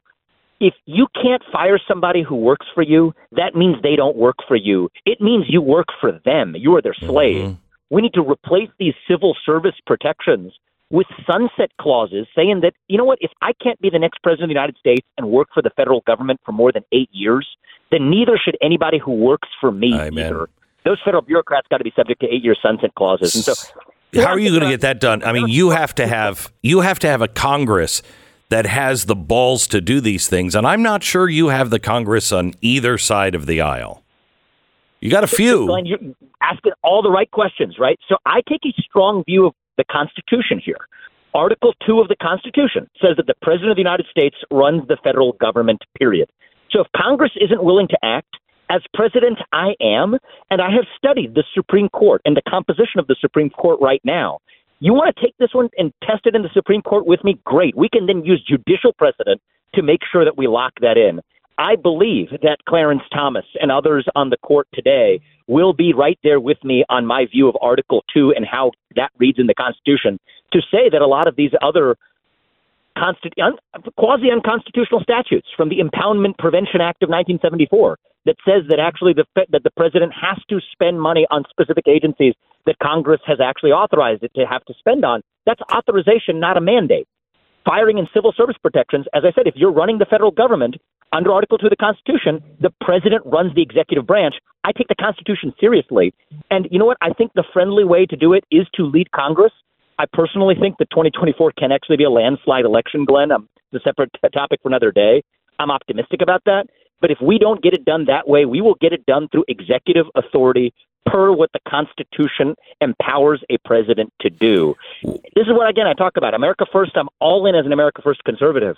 We've just got to take this to the next level with what I repeatedly am now calling America First 2.0. Mm. And that's a big part of the reason I'm doing this. So why did you change? You said you were a libertarian. Why why did you decide you were a, repu- a, uh conservative over a libertarian? I used to be a libertarian in college, actually. And I had this discussion with folks in New Hampshire yesterday too.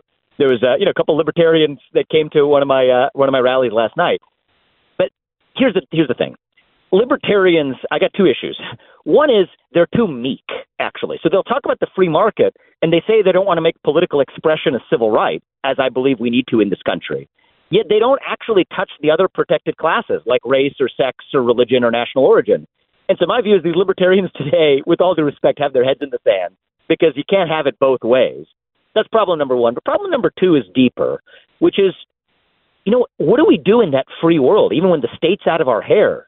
There's still the deeper question of purpose as a citizen, how we live our lives, how we live virtuous lives. And I care about virtue in civic life and in family life and in faith based life too. Not to say that the government necessarily should be involved or mandating those things, but those things matter for human flourishing, for American flourishing. And libertarianism has nothing to say about that. That is why I call myself a conservative today, in contrast to 15 years ago when I thought I was a cool kid in college calling myself a libertarian. So we're talking to Vivek Ramaswamy. He is running for president of the United States as a Republican. Um, we've gotten to know each other over uh, the World Economic Forum and ESG, and you are not only um, uh, one of the biggest voices against it. Um, you're actually you've put into action Strive uh, management, where you are saying invest with us, we'll do better with your money than you know BlackRock, and we're going to use the voting rights that we get to try to tell these companies don't do these woke uh, things. Um, but there's some charges out about you that I just like to hear you answer. Um, you were nominated and selected as a World Economic Forum Young Global Leader in 21. Did what? This is hilarious. Okay. This is thank you for this opportunity. This is actually a lot of fun for me. Look, partisan politics. I think there's a lot of people on the left and on the right who are threatened by my entry into this race. So I Oh, welcome yeah. the opportunity to have this debate in the open. All right. I think you know this. I don't like to boast about myself, but I would go so far as to say no one, and I mean no one in this country, has been a bigger both doer and crusader against the World Economic Forum agenda than probably the two of us on this call. I would challenge somebody to name, I really mean it. I would challenge anybody to name one for me. If you really pressed me, I would name maybe Elon Musk. And guess what? He's named on that same website of the World Economic Forum. Mm. Somebody else, financially, friend Peter Thiel, he's been named on that same website. You want to know why? Here's the dirty little secret. And I've seen this firsthand. I experienced it firsthand. The World Economic Forum names you on their website without your permission. So the funny part is, I have a book coming out later this year where I actually detail this experience. I have phone calls, emails, and I was respectful about it. I believe in being civil, but I said, do not name me on your website because I do not accept your award. I don't want to speak at your conference. They tell me, oh no no no, you, you misunderstand. We have all the global billionaires here. Mark Mark Zuckerberg was a young global Right, fellow. They right. give me the list of names. And they said, no no no, Vivek, you don't understand. This is an honor. I was like, I respectfully disagree.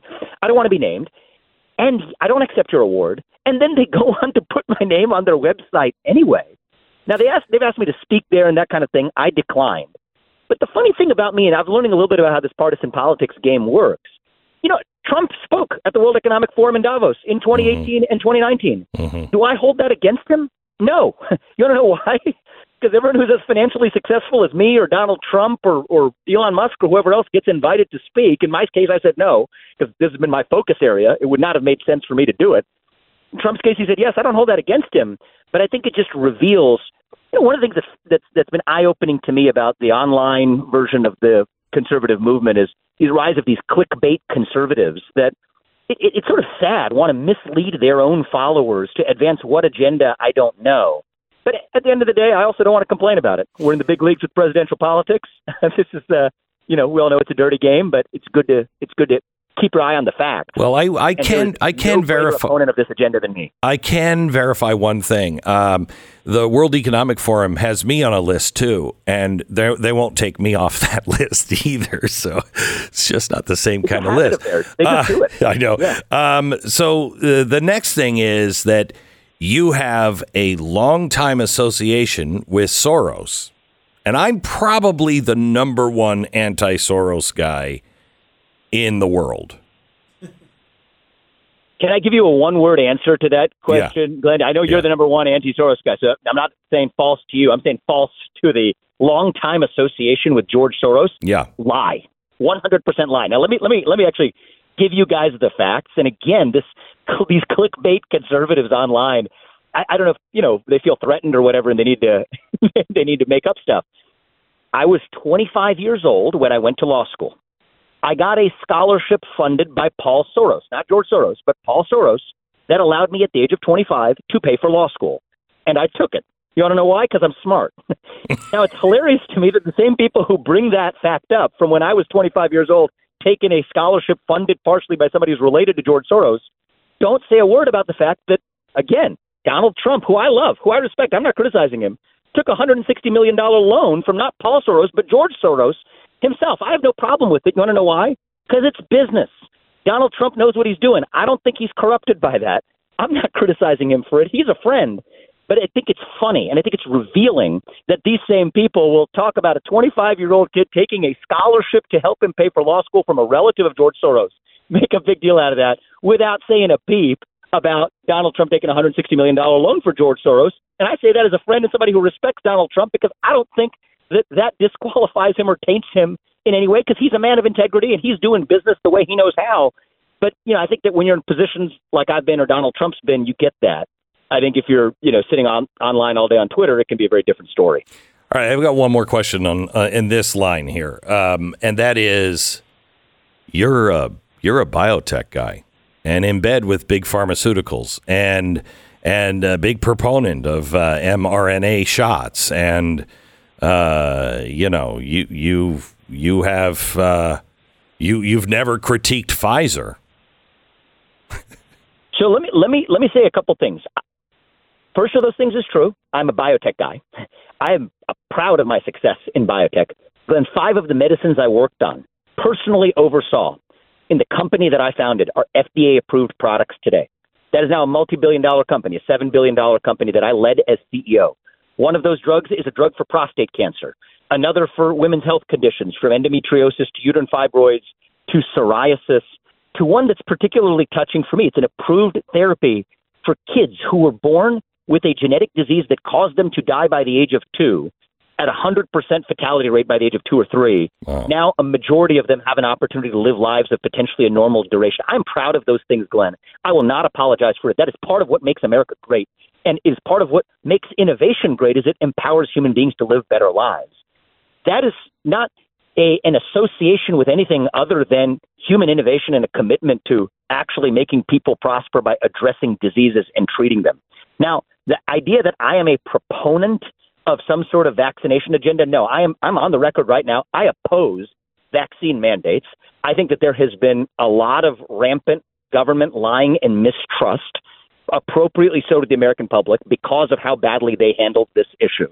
But I think we can't go to a place where we say that now we don't want people working on innovative medicines to treat diseases from prostate cancer to psoriasis to genetic conditions in children. No, I think that we ought to stand up for the innovation that makes us who we are, and I'm, I'm proud of what I accomplished. All right, talking to Vivek Ramaswamy. Back with him in just a second. Uh, Jim wrote in about his experience with Relief Factor. He said, I used to have extreme uh, lower back pain.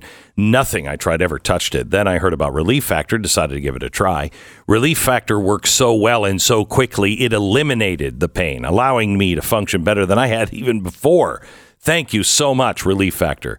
Jim, thanks for writing in. If you or somebody you love are dealing with pain, please give Relief Factor a try. It, it's it's natural. It works with your body. It's not a drug, so you're not going to be whacked out.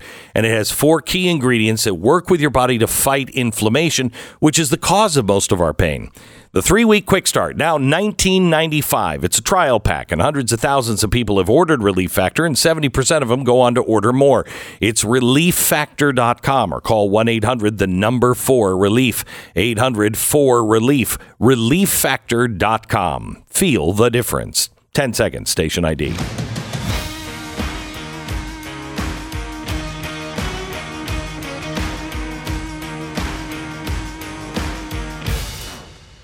Uh, let me go back to your platform. Uh, a good friend of ours, David uh, Harsanyi, uh, uh, has a pushback a bit on one of your platform policies. Like to hear your response. Yeah, some I think respectful questioning about one of your question, uh, one of your pro- policy pr- uh, proposals, Vivek, about making political ideas uh, protected right. I think there's a lot of appeal to conservatives who continually get fired from their jobs over what they believe.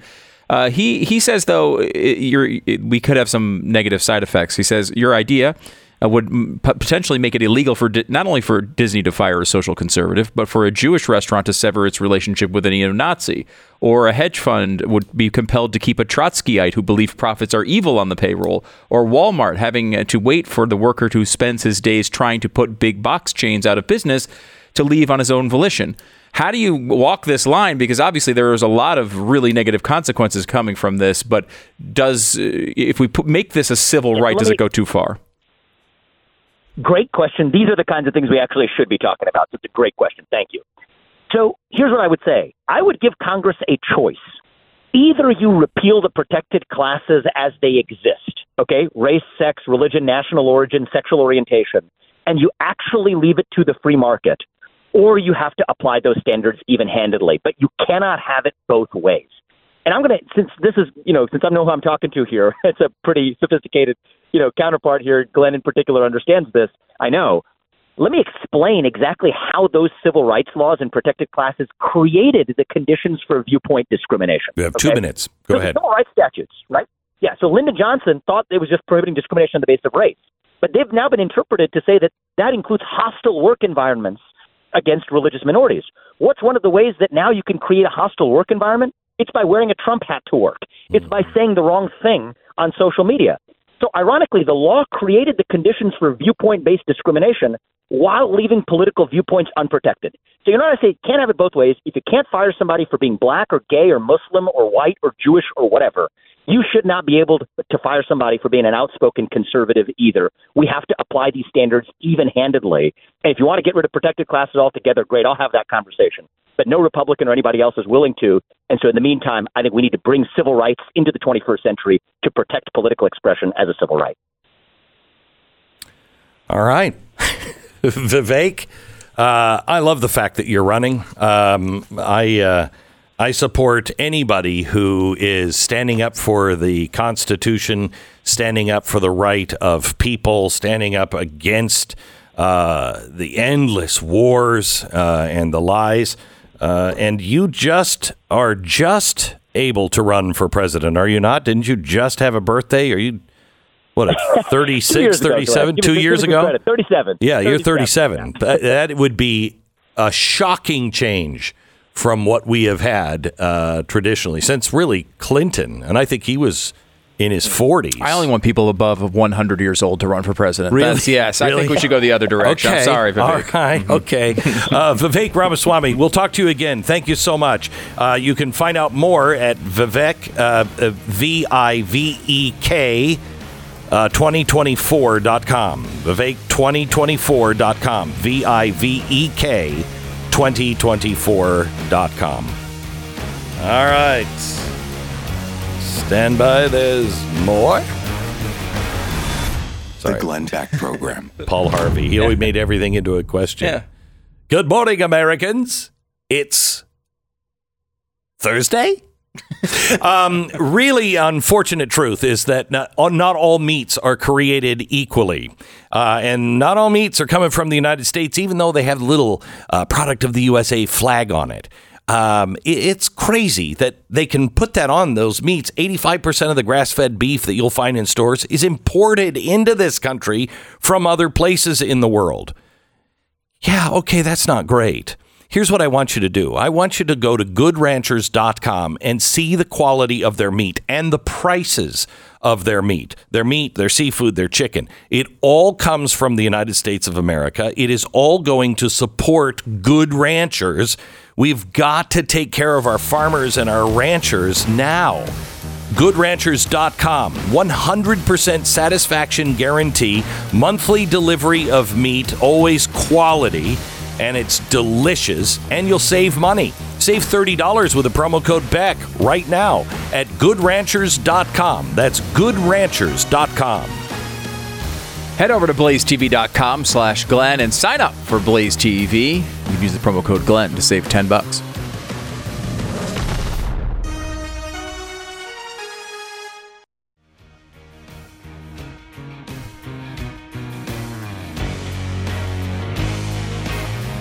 I sincerely hope that Donald Trump will take us up on our offer tomorrow to be on the program. I think it was one of the most political, politically savvy uh, moves I have seen from a politician in a very, very long time, if ever. Uh, and that was his trip up to uh, Ohio yesterday and bringing stuff bought on his own dime uh, to help the people of Ohio. I, I just thought that was fantastic. And so you know, that is what he's like. He is that kind of guy that does amazing things for people and, and does it because he can, uh, not for a photo op. I mean, long before he was running for president, he he was he reached out to you in a, in a way you've described before as being thoughtful. Yeah, Uh, very, very. He is. He. It's weird. He is. He is a steamrolling wrecking machine. At the same time, he is a really thoughtful guy. And for a long time, I didn't understand how to put those two together. I thought one had to be fake. It's not. One's business and one's him. You know what I mean? Yeah, yeah. Well, it's understandable why you, it's hard to put that together. Yeah, There's not a lot of people who are like that. No, right? That uh-uh. makes no, there's somewhat not. unique. There's not. What'd you think of uh, Vivek? You know, I like Vivek a lot. It's it's interesting to see how you brought up a lot of those criticisms. Some of them have come uh, from uh, you know I think a lot of surrogates for other candidates and and uh, you know uh, some conservative uh, some conservative writers and such. Uh, some of them I think are just I mean the, you know he's on listed on a site the World Economic Forum, is, uh, uh, forum for someone who's been successful and he didn't come and speak there is not to me a, a really uh, you know noteworthy criticism. Uh, you know, and it's interesting to see how when you announce for president, how kind of things change. I mean, he's been on the show a, a bunch of times, and everyone cheered him on as being this you know anti woke warrior. And the second you announce for president, there's a lot of new criticisms that come out of the woodwork. Um, you know, I, I I tend to be more like I, I think his proposal is is interesting, and I and part part of me wants to cheer it on when it comes to making a political speech a civil right. But like I, I, I, I, can see David Harsanyi's and others criticism Oh, so on I. this, like how this would play out. Because yeah, we can all cheer on and say, hey, we don't want conservatives to be fired from Disney, but we also know what that means on the other side too. When you have at your employment some crazy socialist who uh, has views that are against your company. And you have to keep them employed because of this. It would be a real problem. Okay, so he's he's either he's either hasn't thought this one through. I'm um, sure he or- has. He's too I'm smart sure he has. yeah. Um, or um, I just disagree with him. You know. Yeah. But there's another possibility that he is so smart. He knows that anytime a libertarian says, "Let's get rid of that," what do they what do they say? You mean get rid of all the protected classes? Yeah, right. yeah. They say, "Oh, you're a racist." Racist, homophobe, Right, you know, you're, whatever, yeah. you're against sponges, whatever it is. But this happened they- to Rand Paul back in the day. all the time. Mhm. Yeah. So this gives him the ability to poke holes through that Mm-hmm. without calling for an end to that. Just saying, oh well, then we're going to balance the field. We're going to make everything. Uh, you know, a protected class because freedom of speech, you got to make that political freedom of speech a protected class, which they will not want to do. Okay, well, then let's get rid of all of them because Yeah, could be. the the things that you're saying won't work because of political, you know, political games. Well, that, yeah, okay, I agree with you. Yeah. and that's why half of the country thinks the other protected classes don't work. Yeah, and, and you know, in in a, if you're a candidate like Vivek, you can't be a game manager. You can't be, you know, uh, to, A gay manager? Not a gay manager. What did you can't say? be a game manager. Oh, okay. Game like, manager. What's a gay manager? Well, a gay Hi, welcome to my floral shop. You should What understand what a gay manager is. It's a manager who's gay, Okay, I, right? I That's- know, but I didn't understand it in this particular it wouldn't make sense. in this- Okay, well, but like you have to be a game manager. game Manager. manager. It's a common term in sports, which is why I Okay, why we had this know. problem. Yeah, okay. yeah, okay. So a game manager at quarterback is a guy who runs the system. He can hit the open receiver. He it can make all the throws you need in your offense, and he's a great guy to have if you have a great defense. For example, He's example, my homie. no, he's absolutely. You're talking about Patrick Mahomes, and no, Patrick Mahomes is not a game manager. I don't. He's also He not a game manager, things. but he's yes, he can do all those things, but so much more. He's the, one of the best quarterbacks of all time. Right. Game well, I would think that a gay manager uh, would Why be one of those guys that could do would be one of the greatest of all times. Why else would you be a gay manager? Why would I try a sports analogy on this show? It's it's my fault. It's It my is fault. your fault. I should be fired. For This is why you're Let- not in the Hall of Fame and I am. Exactly. Yes, this is the exact example I want to. I want to bring it directly to the Hall of Fame for consideration. And there you have it. Another example of why Glenn Beck is in the Radio Hall of Fame. I Fame. don't know why he obsesses. So you go into a supermarket and you ask for the manager and he's gay. What's the big Not- deal? Not a big deal. Oh Okay. my God. To try to explain briefly. Okay. A game manager yes. is a guy, Uh. who- a quarterback who can stay within the system and do what you need to do, not screw it up, not lose the game for you. A guy like Patrick Mahomes is something totally different. Who is Because he'll give can you, he'll make- throw, he'll throw a pass with a sidearm and giving you the side eye at the same time. Uh, you do know a little bit about A Patrick Mahomes. bit. I mean, Don't you- push me No on one else would state it that way, but yes, that, that's exactly. Right. He can make a spectacular play even when you're undermanned. Correct. Maybe you're coming from a disadvantageous position. He can make all the incredible throws, and he can single-handedly hero ball you to a victory. And, and in some ways, I think as if you're a candidate like Vivek, who maybe a lot of people don't know, you have to make bold proposals, or no one's going to notice you. You can't come in here with like, "Well, I would like to cut taxes by six percent." Like, no one's going to. You have to make bold proposals, and why? And this is a the type of thing that Vivek wants to talk about. So maybe making this is a little bit of an overstep as a full policy, but draws attention to his argument. But does he have to play football? Yes, he has to play football. Yes. I don't But- understand. And he has to the- play football as a Um, gay man. so- those two things need to occur for Vivek to rise to the Nothing wrong with that. Right? Nothing wrong with that. um, uh, yeah, I think y- you might be uh, right. I don't know Vivek real well, but Mm-hmm. we've gotten to know each other over the last year, and uh, I do think he's he's uh, a man of action. He's a guy who doesn't say things just to say them. Oh yeah, I, You know what I mean? yeah. So he's not. So I can see you. I could. I agree that that might be kind part of his thinking. But if he's doing that, there is strategy behind it to be able to move that forward. And look, I think this is where the party is right now.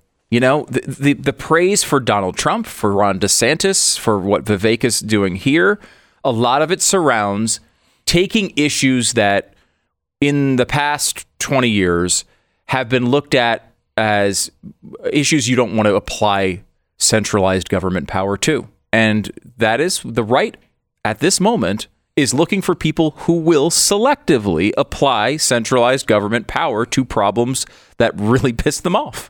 That's where the party is. It's where the movement is right now. I don't like it a lot of the times, but that is where it is. And I think a lot of the candidates that are going to jump into this race and have success are going to be the ones that do recognize that that's where voters are right now. Well, can we survive though as a party, as a nation, uh, as a people, if we don't see nuance? For instance, um, he's a biotech guy.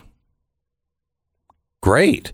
Yeah, Is he a public part, uh, pro- public private partnership biotech guy? Is he a guy who says, "Hey, uh, waive all the rules for me because I'm in bed with the government"? That's different. What what what we have, you know, I, I have problems, real problems with the drug companies right now, almost all of it stems from being in bed with the federal government. If you're not in bed with the federal government and the government is an honest broker, which ain't happening, then go ahead. Do your drugs, make your drugs. Let's make sure we hold you responsible if they're killing people. You know what I mean? But you should, we should be celebrating tech. We should be celebrating Yeah. new ideas and opportunities. But we're getting to a place to where we see things, we go, mmm, pharmaceutical bad. Yeah. I, I- look, I think this is really bad, and I think you know, I we can't become the party of anti-medicine. That's not a good direction to go. And I would point out that while many people have problems with the biotech industry and the insurance industry, and you know the And vaccines really, and the vaccine hospitals and the doctors and the nursing schools and Yeah. all the stuff Look, that's being o- jammed now. Yeah, it's o- it, it has to be on a case by case basis. I mean, I would point out that both hi, hi, uh, ivermectin and hydroxychloroquine came from big pharmaceutical companies. Yeah, I know. Right? Like you know, this, know. is- this shouldn't be just a battle against medicine generally. No, it you has- have to look at these things individually. It has to be public private partnerships and wokeness. Yeah. It's got to be things that actually cancel science, that actually Yeah. say this is more important than what the data says. This is more important than, you know, a test run or, you know, the failures. It- it- we got to lie about this or cut this corner because, because, because wokeness.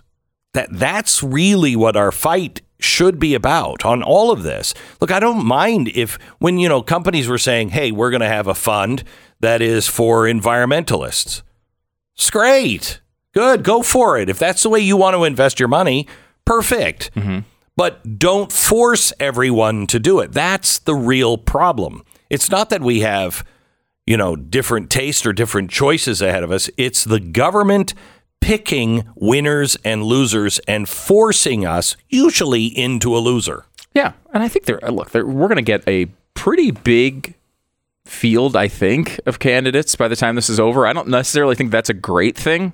I don't Um, want another 18. I know, and I'm worried we're gonna we're gonna we're gonna climb. I think I'd love quickly. to have five, six.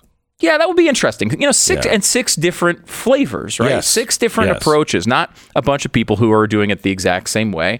So far, I think the first three have different approaches, and that's that's interesting. You're certainly going to, I think, see DeSantis uh, in as well eventually. You're probably going to see Tim Scott in. These are all pretty Yes. serious people that have different approaches. It's good. Uh, you'll probably get someone from the the left, moderate, anti-Trump type of vibe. Uh, Larry Hogan, somebody like that. Maybe Liz Cheney, someone in that realm. Oh, I think Liz Cheney will do it. She's I don't know. She's not even a Repu- she's not even registered Republican anymore. she's mad. Yeah, well, yeah, but somebody from that somebody from that realm is probably going to step in and not make any any real. Or difference. if you probably get someone if, from if they don't, they'll raise money, and it'll be a huge PAC against him. Yeah, which is even more more nefarious and also more likely. Yeah. I mean, I think I think that's more, more likely. nefarious. Thank you so much. All right, back in just a second. Let me talk to you about Goldline. I am telling you, um, and have been for a while, that gold and silver is an, a hedge against insanity. Can we finally agree that the world has gone insane? You know, uh, did you see the uh, in the show prep today? Did you see the um, the article about uh, Krugman and if he was if he was giving this analysis on the economy to a corporation or a corporation was was printing this as you know how they do their numbers, he'd go to jail. Right, the accounting methods are so shoddy. So Yeah. shoddy, so shoddy. We are insane, and no one's telling you the truth. Let me tell you that um, gold or silver is going to play a role in the future because the dollar will go away. I know that sounds crazy, but it will go away. So, what are you going to do? Call Goldline now. Um, they're offering a special on every total ounce of gold acquired. You can get two half ounce coins or 10 one tenth ounce coins or any combination.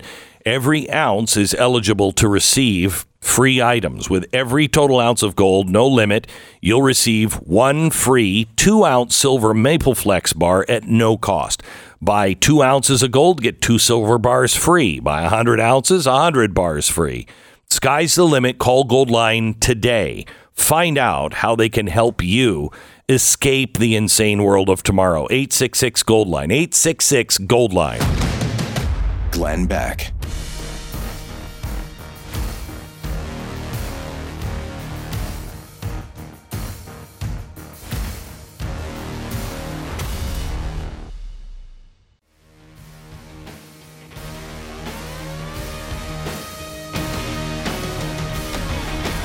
Uh, one of my writers, uh, the guy who did the research and the uh, writing for last night's TV show on nuclear war, um, said to me uh, on the way into the soundstage yesterday, he said, Glenn, we've done so many scary shows, and uh, this is this one really has gotten to me, and I could tell it had. And you kind of go numb after a while, you know. If you're working for me, you del- delve in and research a lot of spooky Oh, like stuff. 2004, I was numb. Yeah, yeah, I know. You just kind of, but he's he wrote an article for Glennbeck.com. You can get it in the newsletter uh, today if you sign up. As a child of the 1980s, I have strong memories of being terrified by nuclear war of the Soviet Union. But those fears mostly faded away over the next 25 years as communism largely crumbled into Eastern Europe and Russia. We lost our sense of urgency and alarm over nuclear weapons. This has been a harsh wake up call to be reminded of the horrific reality that nuclear war would entail. It also didn't help that Glenn told me to rewatch the 83 TV movie the day after. Uh, we always strive to produce important, relevant episodes, but this week has been ha, has had a particular urgency as the U.S. deepens its commitment to Ukraine in the war with Russia. The world has changed, and we no longer have just one nuclear fo- foe. We desperately need a potent reminder to the world that we are sitting on a tinderbox of nearly 13,000 nuclear warheads. Do you know that only 7% know what nuclear winter is? Do you know what nuclear winter is? All when bomb goes up, all the cloud goes up, okay, all the smoke goes up, and then all that particle stays in the air for months. Nuclear winter it will drop if we had a nuclear war with Russia. It will drop the temperature 43 degrees on average. So most of the world will be at freezing summer, winter, fall. Now, you might be listening in Alaska and say, well, it's already, you know, 100 below zero. Once you get below zero, really, you get past 29 degrees. What's the difference between 29 and 143 below zero? But um, it, it's it, the consequences are astonishing, and most of us have forgotten about them. Uh, and there is a reason this time. There is something different this time about this war. And I explain it in the TV show. It's available for Blaze TV subscribers on demand. BlazeTV.com slash Glenn, promo code Glenn, or you can get it at YouTube.com slash Glenn. Beck program.